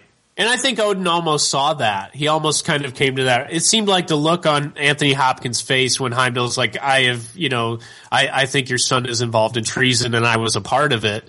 Um, I think you see on, on Odin's face that, you know, maybe this guy, maybe Thor was right because Heimdall has the same, you know, Heimdall can see all the realms from where he's at. He's Yeah. been monitoring Midgard, so maybe he sees value in what Heimdall sees, and that was great that they really gave him more depth that character because he deserved it. Now, okay, I'm going to ask each one of you: Is it not going to drive you crazy that we don't know what happened to Heimdall now? I mean, because. Okay. oh, now we're getting into more spoilers for the end of the movie. But like, it, okay, we'll talk about it later. But like, we don't know what happened to Heimdall after all this. No, No, uh-uh. we uh-huh. don't. Nope, they don't bring him back after that's been uh, said. Uh, there's got to be a Thor three because they've got to wrap these things up, and some of these things are eating at me. Like these are things that I'm thinking about. I also have predictions about what I think happened to certain characters, and I'm going to get into that at the end of this section of the podcast. So, um, what did you guys think about? Okay, so now Thor meets Loki down in the prisons, and you know Loki's dressed up in his Loki garb, and he's you know talking his Loki bullshit. I loved this scene. And then Thor says, "Come on, no more illusions." No more illusions. And then, And yeah, then you get to see the real damage. he Yes. caused and He was bleeding. Yeah. It looked like there was shit on his feet too. He was, yeah. I mean, he was. There was fluid. I don't think it was feces, Jake. I think it was blood. But yeah, there was there was some shit. He on his was feet. basically thrashing the room. Is what he was doing. Is what it looked like. He was thrashing the room. He was exhausted. He and he was just trying to deal with the Guys, sorrow. yeah, he looked like anybody who would have gone through the, having heard about their mother being murdered. Right. So yeah, it was a powerful scene. Gino, do you think this was probably one of your favorite scenes in the movie? It is because it shows. I mean, again, he's so sympathetic, and it just made it that much easier for me to kind of root for the bad guy. Mm-hmm. Yeah, I, I feel like this is the first Marvel movie with Loki where the writers knew what they had with Loki a little bit. Sure. You know what I'm saying? They kind of played into the popularity of Loki and the sympathy that we already had for him going into this movie But for did- the first time. You Did know, did they really? Because they actually brought him back to shoot most of the reshoots. brought who back? Loki. Yeah, they brought back Tom Hiddleston. I mean, most of the reshoots were with Tom Hiddleston. I think they, I think when they shot this, Alan Taylor didn't really know what he had. Um, I could be wrong. It took Joss Whedon. What's it? yeah, it was Joss Whedon. I think a lot of the stuff, a lot of the reshoots were with Loki. I'd say I'd say seventy five percent of the reshoots that they filmed just weeks ago were with Tom Hiddleston. I think they I think they realized what they had a little too late, but I think they did a great job putting this into the film. Yeah, I agree. But yeah, like it's still the first movie to be aware of what the audience's perception of the character. Even if it they didn't figure it out till late and had to do reshoots, it, it definitely was still in there. I could really tell that the writers, you know, were toying with our emotions too a little bit with the character. Right. I, I think I think Gina's definitely right. I think we found out in this in this movie that Loki was more of a mama's boy. I mean, he never got the love that he wanted from Odin, and I think that drove him crazy that he never got the approval from Odin. Um, and I think it, it proves that he's more of a mama's boy, and that his heart was more with Frigga. And now that Frigga's dead, I think that he has no connection to anyone. I agree. Hey, Gina, you're a big Game of Thrones guy, right? Girl, right? I, I get a. I really th- think a lot about Theon Greyjoy when I think about Loki. I feel like those two characters have so um, much in common. Well, You know, I with mean, I- with uh, I Theon being abandoned by his Loki family because they lost to the other family in war and never being truly accepted by his new adopted family and eventually turning on his adopted family and I mean, there's definitely similarities there, and I, I agree. I can see the I can see the lines that you would draw between the two. But as far as likability, I mean, there's no comparison. no, I agree with that. Theon's a scumwad, and you never really think anything else. Speaking Yeah, of I'm not really scumwads, Jake, I got a question for you. Jake. Yes. All right, there's too many people talking at once. Um, let's see here. What did you guys think about the uh, Captain America cameo that we saw in this movie? Loved it. Yeah, that was another great comedic moment. That would that would be up there with my with the shoes in the cave. Uh, just loved it that they had that that he that that Loki would be like, oh, maybe this is more appealing to you. Maybe you'll listen to me now. Yeah, he's walking, talking about how yeah. tight the suit is. yeah, he, he's like the outfit's a little much, a little too tight. I can feel the righteousness surging when I had a little. I thought it was the best acting Chris Evans has done yet in one of these movies too, playing Loki, playing Captain America. Chris Evans, if you've watched him, I completely agree. if you watch Chris Evans in other films, though, I mean, he's a sarcastic guy. Like, watch him in, you know, Fantastic Four and some other movies. I think, and I'm gonna, I'm, I'm gonna disagree with Jay here. I think that Chris Evans plays his character to the T of the comic book. I think Chris Evans plays Captain America to the T. Now, you can say, oh, well, Tony Stark, he plays uh, Iron Man so well. No, to, uh, uh, excuse me, Robert Downey Jr., he plays Iron Man so well. Tony Stark, he plays him so well. Well, he changed that character. He didn't, he, he's totally reimagined that character. So now, now the comic books are trying to play like that, that's Robert how Downey he, Jr.. yeah, that, that's how he is.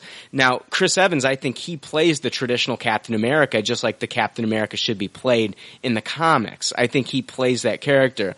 Um, but yeah, I thought it was cool in this scene that he got to uh, kind of act like you know, Tom Hiddleston would act as Loki. I thought it was funny. He, he had the little salute, the little sarcastic salute, and he's like, "Want to have a little chat about truth, justice, patriotism?" yeah, the whole the whole uh, movie theater was laughing at that point. It was a really good moment. Well, nice to break up. It was a great point to break things up too. Well, you guys know that you know after the Avengers happened, Chris Evans and Chris Hemsworth they're buddies now, and after the Avengers, they talked about you know why can't we show up in each other's movies? And I kept thinking to myself, why can't they have a Cap and Thor team up movie? But instead, this is what they did, and I thought it was great. Yeah, really well done. Yeah, Evans actually went uncredited for that part too. Yeah, he did. Oh, really? Yeah. I wonder if this counts as one of his movies in his six contract deal, or because they were filming at the same time as Thor, if it does not. I bet it does not. I mean, I don't know. It's all a guessing game, but For him to go uncredited. What was that, Gina? It was just a cameo. It wasn't a full role.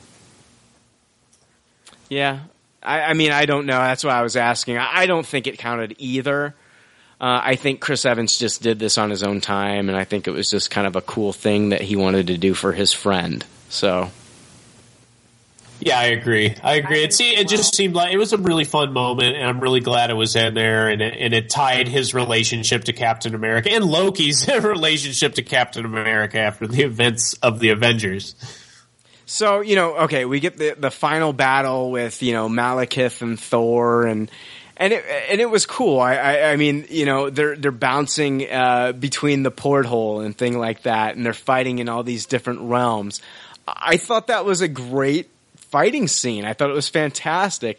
And as they're bouncing through, they go through, you know, Svartalfheim and then they go to, uh, there's a, there's a point where they go to like the land of the frost giants and we see the frost giant beast and then they bring the frost giant beast back with them to Earth.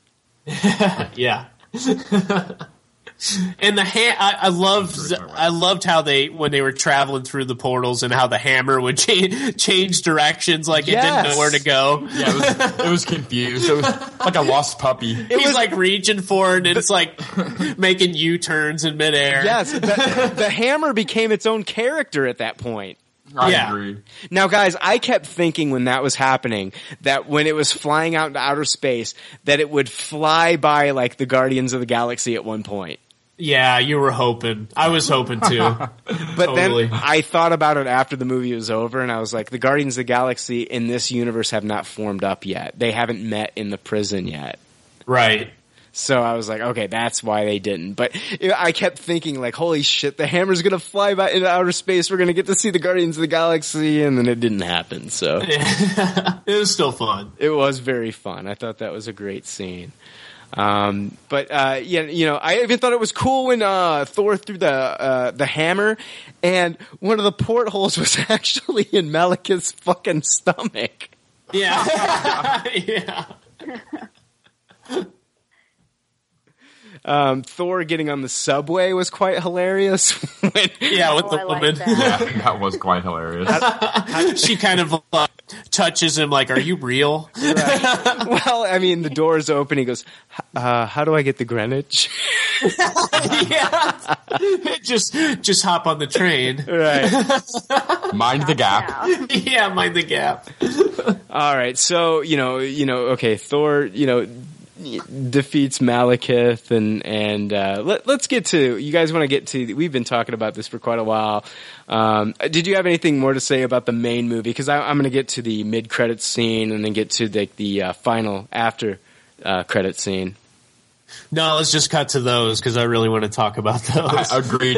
Okay, so the mid credit scene. Okay, so in the mid credit scene, we see Volstagg and Sif in the uh, collector's museum. Now, let me ask you guys. Now, is this a ship or is this like a like a base? I It's a believe ship. it's a ship. That's what I thought. Okay, so they tell him that they want to keep it safe. And the collector, played by Benicio del Toro, uh, he says, "Isn't there somewhere in Asgard that you can keep it?"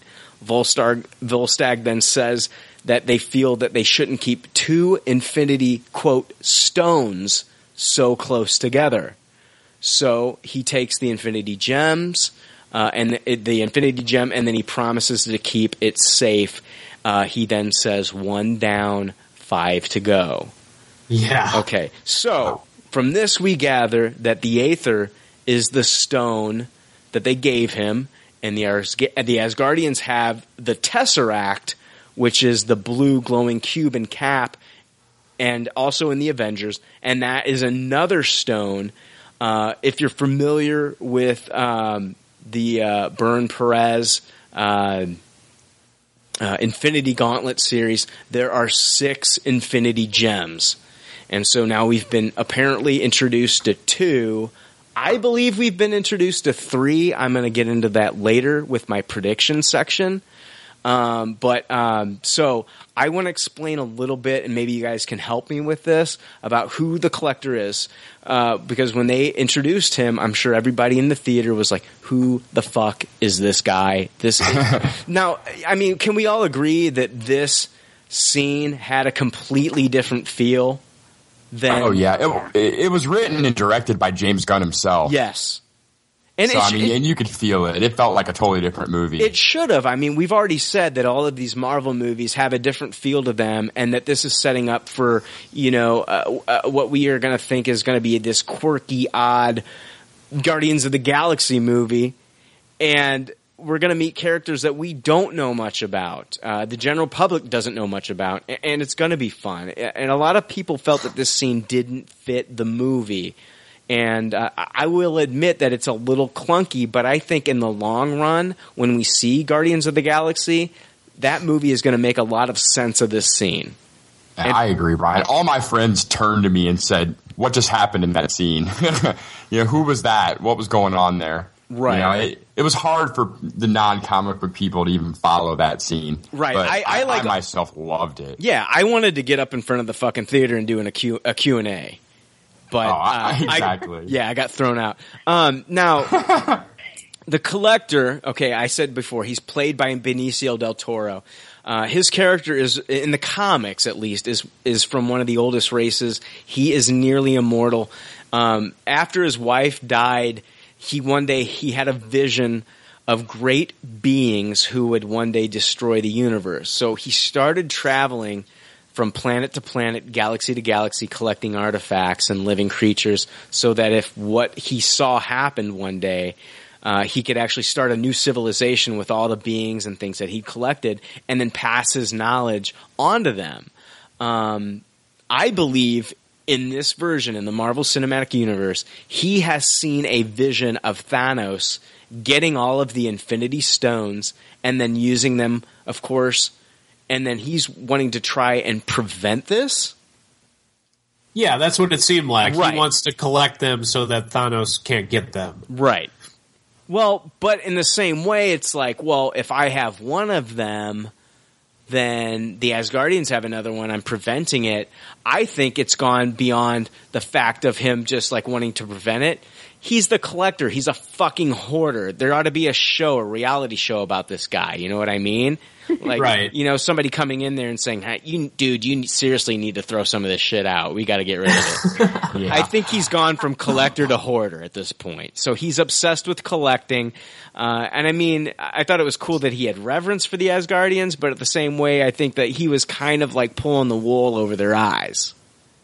Right, right. I agree. And you know, it, it makes sense that he'd want to. I think it makes sense that he'd want to collect them to protect everybody. For you know, if that's what he saw, it seems like he wants to. It seems like he's not going to be a bad guy necessarily. He could be up to some no good in trying to collect these things. Maybe, and Guardians of the Galaxy might prove that right, but you know, it might prove it wrong. He's kind of just looking out for everybody at the same time. Well, yeah, and in the comics, he's not really portrayed as a good guy or a bad guy. He, he just kind of does his thing, and He's whatever obsessed happens with, yeah, because of it. He's yeah. obsessed with collecting, but at the same time, that's not a good thing if he wants to collect all of them. I mean, right there, you're setting him up to have every one of the stones just so Thanos can take them away from him.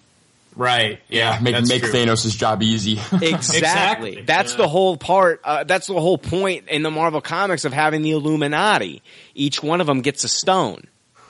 You got a, True. you know, you got a stone with Black Panther now in the, in Wakanda, and you know, you know what I mean.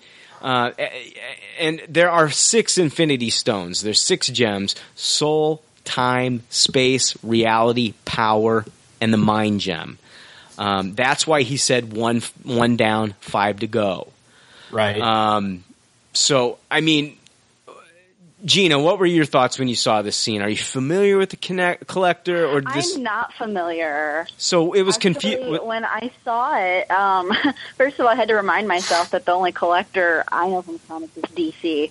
So I was like, um, okay, that's not who I'm thinking. Right. So I really didn't know what to make of the scene. What questions do you have Um, about him, or have we cleared them up for you for the most part? I mean, that's why I've been just sitting here listening, going, "Oh, okay, all right." Well, good. Um, okay. Yeah, I mean, I'm I'm just curious to see like if he's going to come out, you know, lawful, neutral, or you know what whatever he's going to be, you know. Well, he's already been cast in the next movie. Uh, not the next movie. Next movie, of course, is Cap, Winter Soldier. But like the uh, movie that comes out in August, which is Guardians of the Galaxy, uh, Benicio del Toro has been cast in that. So we will be seeing him reprise his role as the Collector in that movie. So I'm sure that's going to tie up a lot of the story. Um, Can we can we talk about Benicio for a moment? I thought he was excellent in this role. Absolutely. I mean, that's what he does. I mean, have you ever seen uh, Fear and Loathing in Las Vegas? Oh yeah, Dr. Gonzo. Yeah, you if you're gonna ha- if you're gonna have some, have somebody come in and do this part, uh, you want to get a weird guy like Johnny Depp or Benicio del Toro to come in there and play this weird collector. Um, Yeah. I, I loved how like even his outfit was stitched from different things, which I'm sure are from different alien races and different galaxies and shit.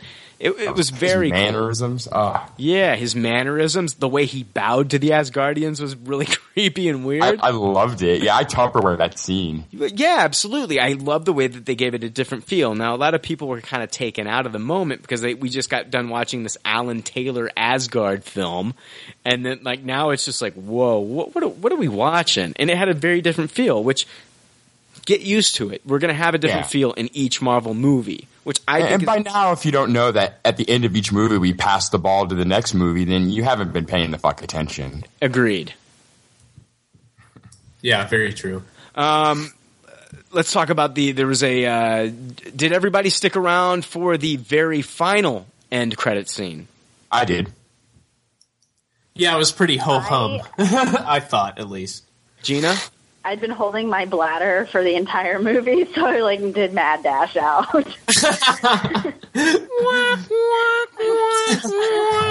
I was like, I can't hold it anymore, and I gotta go.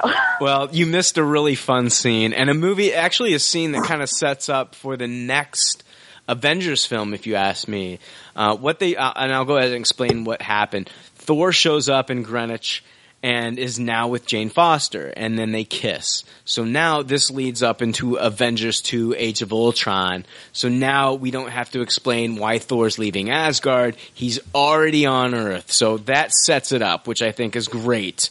Um, then they get the really funny shot at the end with the frost giant beast chasing after some birds like he's a puppy dog.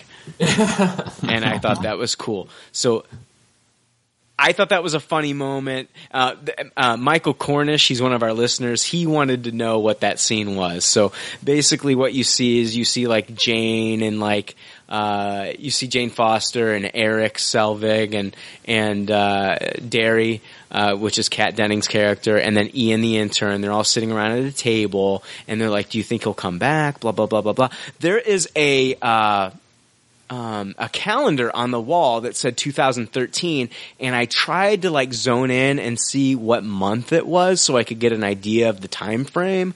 I couldn't tell. It kind of looked like June, but I wasn't 100% sure. Um, so it was hard for me to tell exactly what month this took place in the Marvel Cinematic Universe. But that's when they hear some thunder uh, and then you know Thor comes down, and then you know Jane runs out and kisses him, and then we see the frost giant beast chasing. So that was the scene, Michael. Um, if you didn't get to see that online or anything, so after that scene happened, I looked at my girlfriend, and she told me that she would give it a Tupperware, and she said, and, and then I looked at her and I said, I wonder. Because I told you guys last week that in the November 19th uh, episode of Shield that that episode ties directly into this Thor movie. I told her I wonder if that show is about the Shield agents having to contain that frost giant beast. Probably. The only thing that would make me think it's not is the show paying for the CG to have that frost giant beast in the I- whole episode. Yeah, I thought that as well. I thought that as well because that uh, you know ILM does the Industrial Light and Magic. They do all the special effects for these movies, and uh, I'm sure they did it for the Beast as well. So Yeah. yeah, I'm sure you're right about that. I, I think we might get maybe like an appearance from like Erik Selvig or you know Kat Dennings or you know one of the uh, maybe even Ian the intern. Or maybe I liked it. I- I was sorry about that. I was. I really liked that very last sequence. It, it was just fun. It was light and fluffy. We got a serious heady after credit sequence with the collector. So after that, it was nice for just a light and fluffy one. Well, and no, I think it had like a lot of weight to it. I mean, it shows that Thor is now in Greenwich with Jane Foster, and now we know he's on Earth, and we don't have to worry about that in the Avengers uh, Age of Ultron. Like, okay, you know, Odin said, yeah, it's okay. You can be on Earth. You can be with her. You don't have to be king right now. Um, you know, I, I thought that worked out really well. And then we also found out, you know, like pretty much like uh, the big reveal with um before that, before the movie ended, we, that that Loki did not die. Right, he almost perpetrated this event to take place where Thor leaves Asgard. Right. So now Yeah, Loki let's say get Odin did not tell him that he didn't have to be king. That was actually Loki telling him that. yes, and Loki now gets to have the throne like he's always wanted. Right, and we don't know what happened to Odin either. I'm going to talk about that in my predictions. Okay. I have Were you pre- glad though what's that? that that were you glad that Loki got to hear his brother say? You're cutting out. You're muffled. Were you glad that that Loki got to hear his brother say positive things about him? Like, I wanted to be like, "See, be brothers again. You'll be a family." Nah, I just think that Loki, like, it goes in one ear and out the other with him. Yeah, I agree. Aw.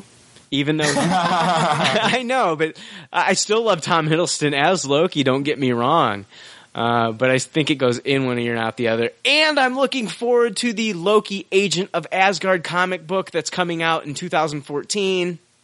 yes, very exciting. Okay, so anyway, after this movie ends, I can hear like people leaving the theater. Some there's this dumbass kid, this little kid that's walking out of the theater, and like he's a little know-it-all, and he's like he had just watched the collector scene, and I could hear him saying he's like talking to his friend, he's like, um, "Yeah, fire, earth, all of the elements."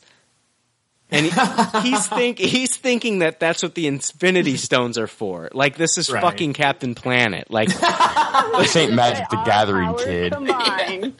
fire, earth, wind, water, heart, and like all of a sudden they're gonna summon Captain Planet in the next movie. What the you dumbass kid? That's, and anyway, that's that that's only five. You dumbass. Uh, I, I wanted to grab the kid by the scruff of his neck and be like, "Listen, there's six gems: soul, time, space, reality, mind, and power." Yeah, memorize it, you little shit. Nerd up, motherfucker. All right, I want to go. He's gonna feel really stupid when the next one comes out, and his friend's like, "Dude, you were wrong." I am Captain Planet. I'm gonna be like mind fucking blown. With our powers combined. All right. Anyway, that was like the most ethnic friendly show of all time, yes, it was. and eco friendly. Oh, yes, of course. It could piss no one off. Anyway, um, all right, I'm going to go into predictions. If you guys have any predictions I, that you have come up from this movie, I'd love to hear them. First prediction, I'd like to talk about what happened to Odin. Does anybody have any guesses at all? I'd like to start with anyone. I, I'm just excited to hear what you what you have to say. I, I think you've got something brewing here. Okay, I heard Gina say me, me, me. What happened to Odin? yes. Okay. I feel like he is sitting in Loki's cell, appearing as Loki. Oh, shit. Interesting. Very interesting. I like because that. Loki's really, really good at making you think you saw something. I mean, even he's even shown that he can make you look like someone else by making Thor look like Sif. So I think he's sitting in Loki's cell, looking like Loki. Holy shit. Very nice. But yeah, because nobody else knew that Loki had died or supposedly died, right? Thor did. Besides Thor, which is he's gone, he's off Asgard, so Well, you think that he would? Right. Yeah, you're okay. You're right. Okay, okay. That that might work. Um, interesting. Any other? Anything else to tie that in? That's that's a very good. I had not even considered that. yeah. I mean, because like you're right, Gina. They're not they're not like going to put him back to sleep like they did in the in the first one. It's not going to be something like that. It's Yeah. going to be something else, and and that makes sense to me. I I really don't have anything else that would really top that. I don't know. All right, here I feel like it explains why they had to take a moment to show that. See, I can make you look like someone else. Right. Yeah, yeah, very good. Oh shit, my mind is blown. this is my um my uh this is my prediction, and I don't know if it'll even live up to that because I really like that one. Um, I I can't believe first of all that Loki's powerful enough to kill the All Father. Okay, um, I think what he has done to Odin is what Odin did to him. I feel that he, it, it's kind of like what Gina says. I feel he has imprisoned him, but I feel it's not in the dungeons of Asgard. I feel like he has imprisoned him in Muspelheim. Um, there is that scene where he shows up to Odin as the Asgardian soldier, uh, and he implies that they found the body of Loki. Right. I think in Thor three there is one. Uh, if we're going to see a scene with Odin saying to the soldier because they cut, they cut, and they say the the soldier says, "We found a body," and they imply that it's the body of Loki. I think in Thor 3, they're going to show an extended scene with Odin saying to that soldier, which is Loki, take me to the body. Right. The soldier then goes to take Odin to the body, and instead, Loki leads him to a portal to Muspelheim, which is the realm of the fire demons. Oh shit. Okay? Once Odin is there, it's revealed that Loki has worked out a deal with Surtur, who is the leader of the fire demons, who in the comics was once imprisoned by Odin in the core of Asgard. He now gets his revenge by imprisoning Odin, as does Loki, who was also his prisoner. Wow. Oh, I like that. Yeah, that makes sense. I mean, how else are you going to do it? Really, it, it has to be one of those two things. It really does. That does make sense. You really think it's going to be not until Thor three though that we find out what happened? I do. I think that the events of the Age of Ultron are going to unfold before we see any of this. We might get like glimpses. I, I just think we're going to, I don't think that they're going to, I think everything that's happened in this one is kind of leading into like the, um, the, the third, uh, the, the second Avengers movie. Uh, we're, we're looking at, uh, all of the, um, the MacGuffins that are out there, like these, uh, you know, the the Tesseract and and uh, uh, the uh, Aether. Those are the gems. I think they're on a search for all these gems. I also have a prediction about the um, the uh, third one of the third gems. I think we've already been introduced to one, and we Okay. we haven't even realized it. Um, let me see here. Let me see if I can remember this because I didn't add it to my notes. I'm going off the top of my head. Okay, so I feel that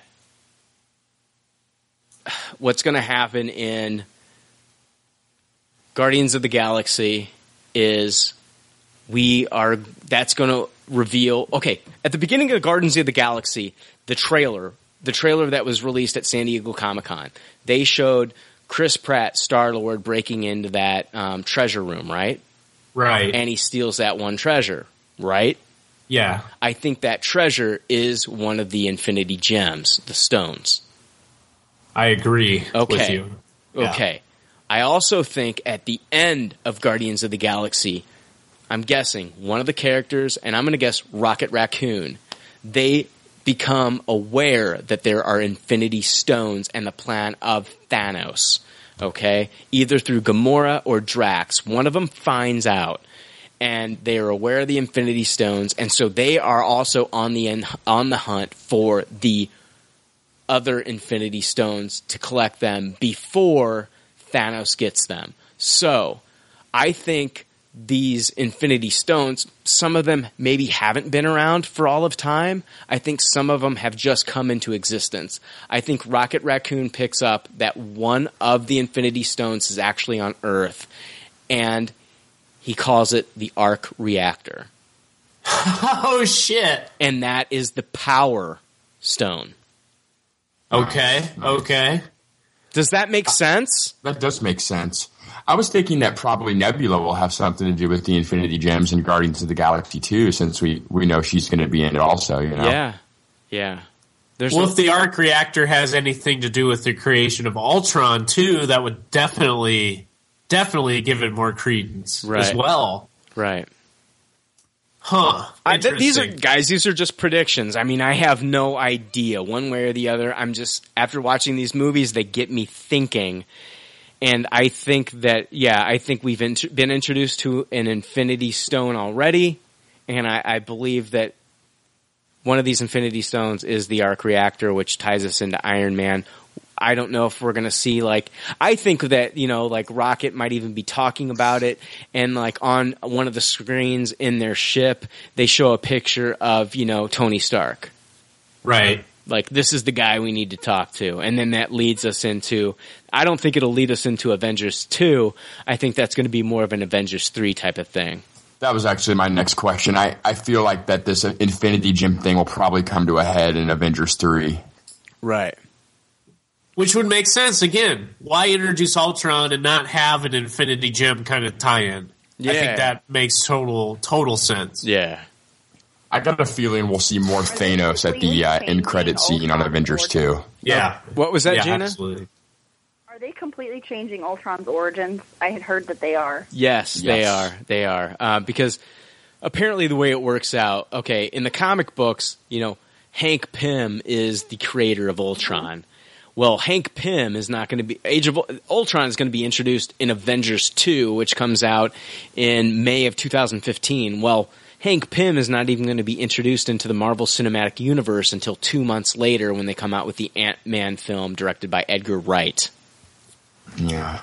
So a lot of people are speculating that the different armors that were used in um, Iron Man three play a part in the uh, robotics in uh, Ultron, as well as the you know Asgardian destroyer armor, as well as maybe vibranium from Cap, uh, and then also um, uh, Jarvis would be the uh, artificial intelligence that kicks it off, and then maybe Scarlet Witch gives the spell to make it sentient and make it a living being. So yeah, a lot, a lot of big changes there. No Simon Williams brain patterns for Ultron either. You know, Right. Yeah, a lot. It's it's it's it's a different origin, but I'm not against it. I mean, I don't want everything to play out like it did in the comics. I think this is a good way to go about it. Um, I, I still don't think we've got everything nailed down. Uh, I think that I think Marvel listens to a lot of these predictions and they're like, okay, all right, there goes that one, and they they keep thinking. you know what I mean? I do. Good job, Brian. You probably just ruined it then. Wouldn't be the first time I ruined something.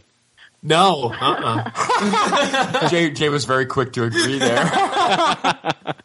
No, but I think I think Ooh, yeah, you. I like that I, I. I- Brian's kind of good about thinking outside uh, or a little bit ahead of Marvel. I think we saw some of that news today. We we already covered it because Brian already predicted it. So I mean, there's stuff like that that I think. Uh, you have a good eye on. I think this is probably one of them. I, I don't think Ultron's going to be a throwaway. I think he's definitely going to tie into the bigger p- cosmic picture, and I think we'll see a little bit of, more of that in uh, Guardians of the Galaxy. I think Ultron also is a distraction for the bigger picture, which is Thanos. That is a very good point as well. Um, I think- a big, a big enough threat to be a distraction from from Thanos. I Yeah. think that Ultron is a distraction that the that takes the attention of the Avengers, and the Guardians of the Galaxy are the only ones that are actually aware of Thanos' intentions, and it takes another phase before the Guardians of the Galaxy can get to the Avengers and tell them, "Listen." You, I understand you had to stop, you know, Ultron, but there's a bigger threat altogether. Right. Right, and and you know what's what's really cool is like the end scene of Avengers where Thanos like looks at the camera and smiles, and you kind of see that he's focused on Earth. Like, why is he so intently focused on Earth at this point? This cosmic being, you know, this all powerful, almost eternal being. Why is he so focused on Earth? Right. and it really, really, really might be the arc reactor. I uh, I find it fascinating that um, you know how how well Guardians of the Galaxy does in the box office is really going to hinge on some of the story.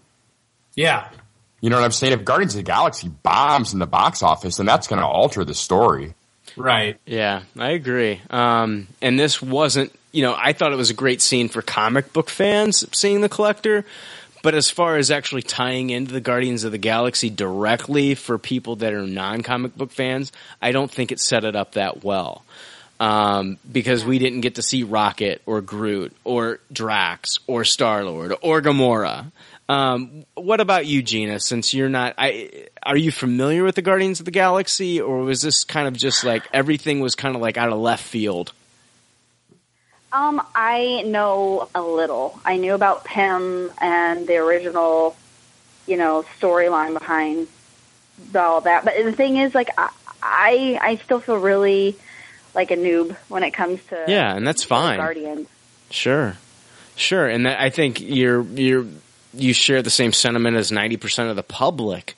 And yeah, she's not alone. you're not alone, and that's what Jake is kind of like alluding to is like Guardians of the Galaxy is the most unknown property. I mean, Iron Man when it came out was unknown. He was kind of a, like a B list character, especially in the comic books. I mean, that book was not selling well, and until Tony Stark really redefined the role of Iron Man, that really didn't become mainstream.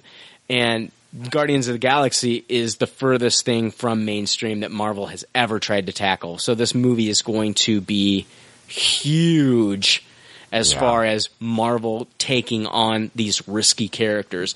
If Guardians of the Galaxy succeeds, I think we are going to see the Black Panther movie. I think we are going to see Doctor Strange. I think we are going to see some of these more obscure characters in the Marvel universe that we haven't seen and we're going to see Marvel taking risks on these characters.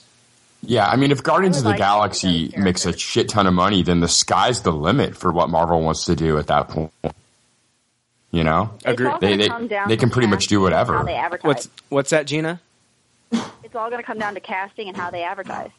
I think 'Cause I feel like uh, the advertising for Thor. I don't think they put as much into it as they did for Iron Man, because I and this is coming from someone I don't have I don't have TV, Right. so I saw advertising for Iron Man everywhere, but I really didn't see that much for Thor. And I'm sure there was uh, there was advertising on TV, but outside of that, I mean, I didn't see a whole lot of it. And yet with Iron Man, I saw it everywhere. You're right. I, you're 100% right. I mean, even Thor had the Jarvis app, and I mean, there was so much that uh, that they so much advertising, and I think a lot of that has to do with uh, the amount of money that they want to spend on advertising too. I think, yeah, the budget for advertising for Iron Man was probably considerably higher.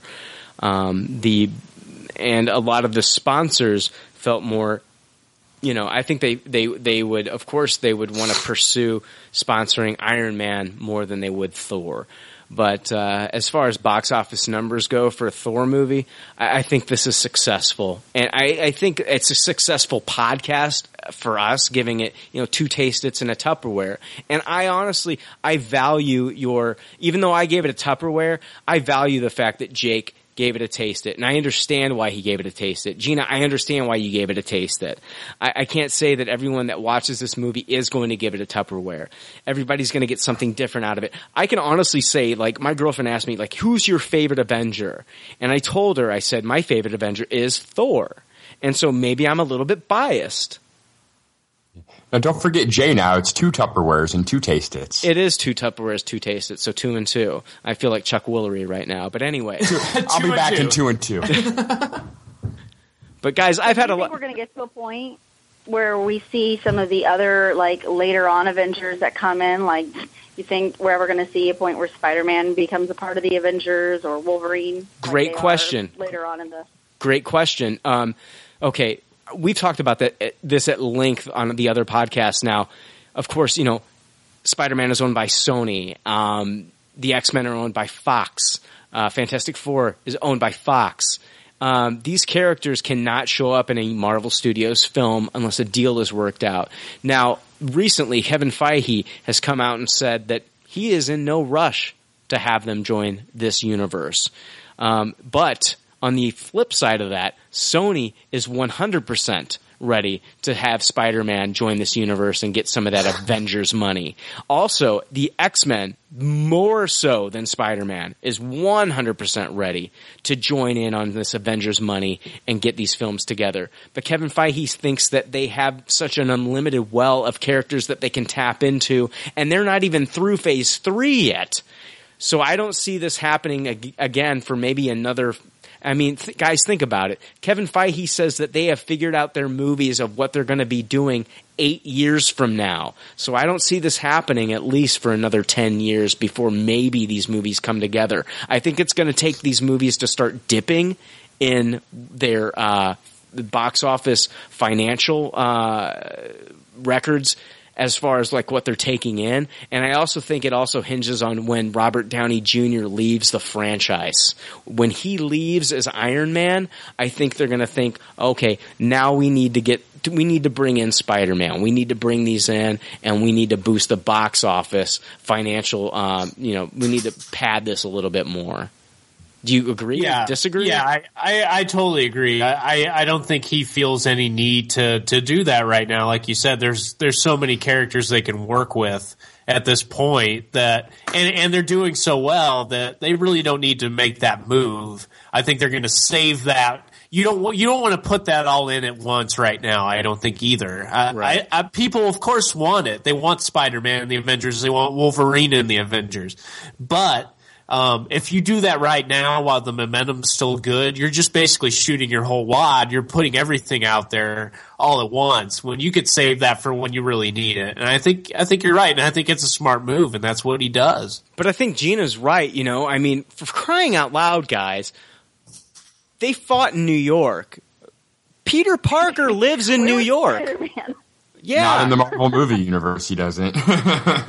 you know, eh, not in the Marvel Cinematic Universe, but in the 616, I mean, he lives in New York. I mean, if any character is going to show up during the Avengers, even if it was just as a as a, cameo as Peter Parker, like all of a sudden, like you know, he's got his camera out and he snaps a shot of Iron Man as he's flying along when that space whale is chasing after him. You know, I mean, that would have been a cool cameo. And they even talked about having the uh, Oscorp logo in that film. Now, Right. come come to find out, it it wasn't as far along in talks as we thought it was, but it was still something that was discussed. But I think Gina's right. I think, uh, I mean, it, it, for fans, that's what we want to see. But as far as Marvel Studios is concerned, they're making plenty of money right now, and I don't think they feel the need for it yet. I think they've got this thing figured out for the next eight years, and anything past that, you know, maybe they'll consider. But as of right now, I don't see it happening in the immediate future. Yeah, I agree. It's a boost sales move, and sales don't need boosted. They're pretty, pretty doing pretty well. And how much money is Sony going to need? How much money is Fox going to want from this? I mean, Marvel, you know, I mean, they're going to make their money. I mean, how much more money are they going to make by having Spider-Man in it? Yeah, it could be huge or it couldn't be. They, they don't know. There's no way to know. Um, but, uh, I don't know. It'll be interesting to see what happens in the next few years. I'm just hoping that they that they take on some a, a character because if they do do like Spider Man or they do X Men, guys, that lessens the chances that we're going to be able to see a Doctor Strange movie. It lessens the chances that we're going to see Black Panther. It lessens the chances that we're going to see some of these like other obscure characters that or you know that we might not see in, in the Marvel universe. So, I mean, it doesn't seem like we're ever going to see a Punisher film again, or maybe a Daredevil film for that matter. And we're going to talk about that later uh, when we do our news segment. But um, I don't know. Did anybody have anything else they wanted to say before we wrap this up? Um, I would just very quickly like to uh, thank Carmike Cinemas for um, throwing me a ticket to see this movie. I know, I know. I'm used to going to the four dollar landmark, so it was nice to sit in the, the pretty house. No, Thanks, that's- Carmike. Thank you, Carmike. That's pretty awesome. Um, I'd like to thank the person at the box office that took my money, and um, thank you. I, I would pay more than full price for this movie. Absolutely, absolutely. um, but uh, all right, I think we're going to wrap this up. Wrap this one up, Gina. It has been fantastic having you on the show, um, and uh, I hope you uh, come back again. Please promise us that you'll come back again and join us in future episodes. I shall. You nice. Okay, awesome, good. Gina, I promise I won't talk over you as much next time. That's okay. I'm pretty bad about it. No, I mean it takes a while to get used to that stuff. So I mean, yeah, I mean it was really good having you on. I, I love hearing what you have to say about stuff. Like, you know, I could talk to you all day, as I, I'm sure everybody else on here could about this stuff. So Yeah, it is tough. Me, Brian, and Jay, we've perfected our chemistry. So Oh, it's- absolutely. It's, kind of hard to come in here and right away be a part of that. Yeah, yeah. I like to end every show with a "fuck you, Jake." so, all right, guys. Um, until next week, I'm Brian. I'm Jason. I'm Jake. I'm Gina. And we're the leftovers. Uh, All baby. right. Yay. Thanks for listening to Pop Culture Leftovers. Congratulations. I don't know how you did it. I couldn't do it. You people need a t-shirt saying, I just listened to two hours of nonsensical crap. Anyway, if you'd like to reach the Pop Culture Leftovers cast, you can email them at comments at popcultureleftovers.com. You can also follow them on Twitter at PC Leftovers or like their Facebook page. They'd love to hear from you. They're all pretty sad and lonely. One of them is homeless, but I didn't say that. And as always, check out our website, www.popcultureleftovers.com. We've got great articles there comic reviews, movie reviews, television reviews. It's awesome. Check it out. And if you're interested in writing for the site, uh, we definitely need more writers. So send an email to domesticateddave at gmail.com. And if David Griffin likes what he reads, he'll get in contact with you and you can be part of the team. Remember, this is a non-paying gig, but it's a really cool way to have your voice heard, and we'd love to read your submission. So get in contact with David, and thank you. There's already like 7 million podcasts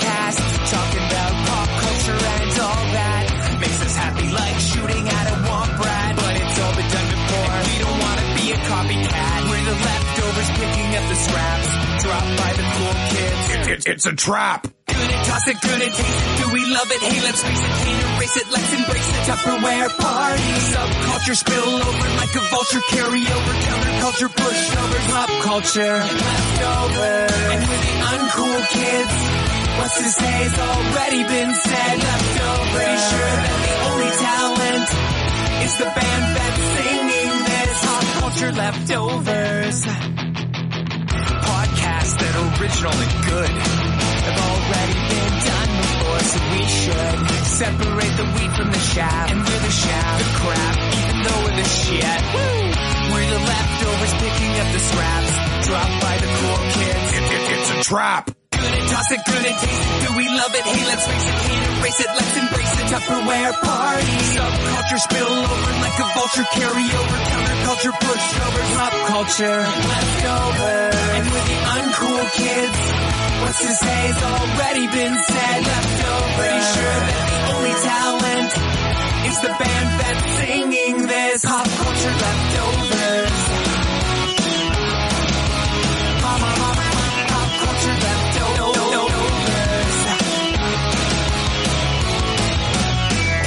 Good and toss it, good and taste it. Do we love it? Hey, let's face it, can't erase it. Let's embrace it. Tupperware party. Subculture spill over like a vulture. Carry over counterculture, pushovers, pop culture, leftovers. And we're the uncool kids. What's to say has already been said. Leftovers. Pretty sure that the only talent is the band that's singing this. Pop culture leftovers. Who's a better superhero, Thor or Loki? Thor! Why would you say that? Because he can make it thunder and lightning, and he has a big hammer. And sometimes he hits the hammer on the ground, and all the bad guys fall down just because he's so strong, and he can knock them over with just his hammer. See who needs a hammer? I push you over with my bare hands. Thor, The Dark World, in theaters November 8th. Like I was the only one who thought she was being cute just for the sake of being cute. Please. You are rude.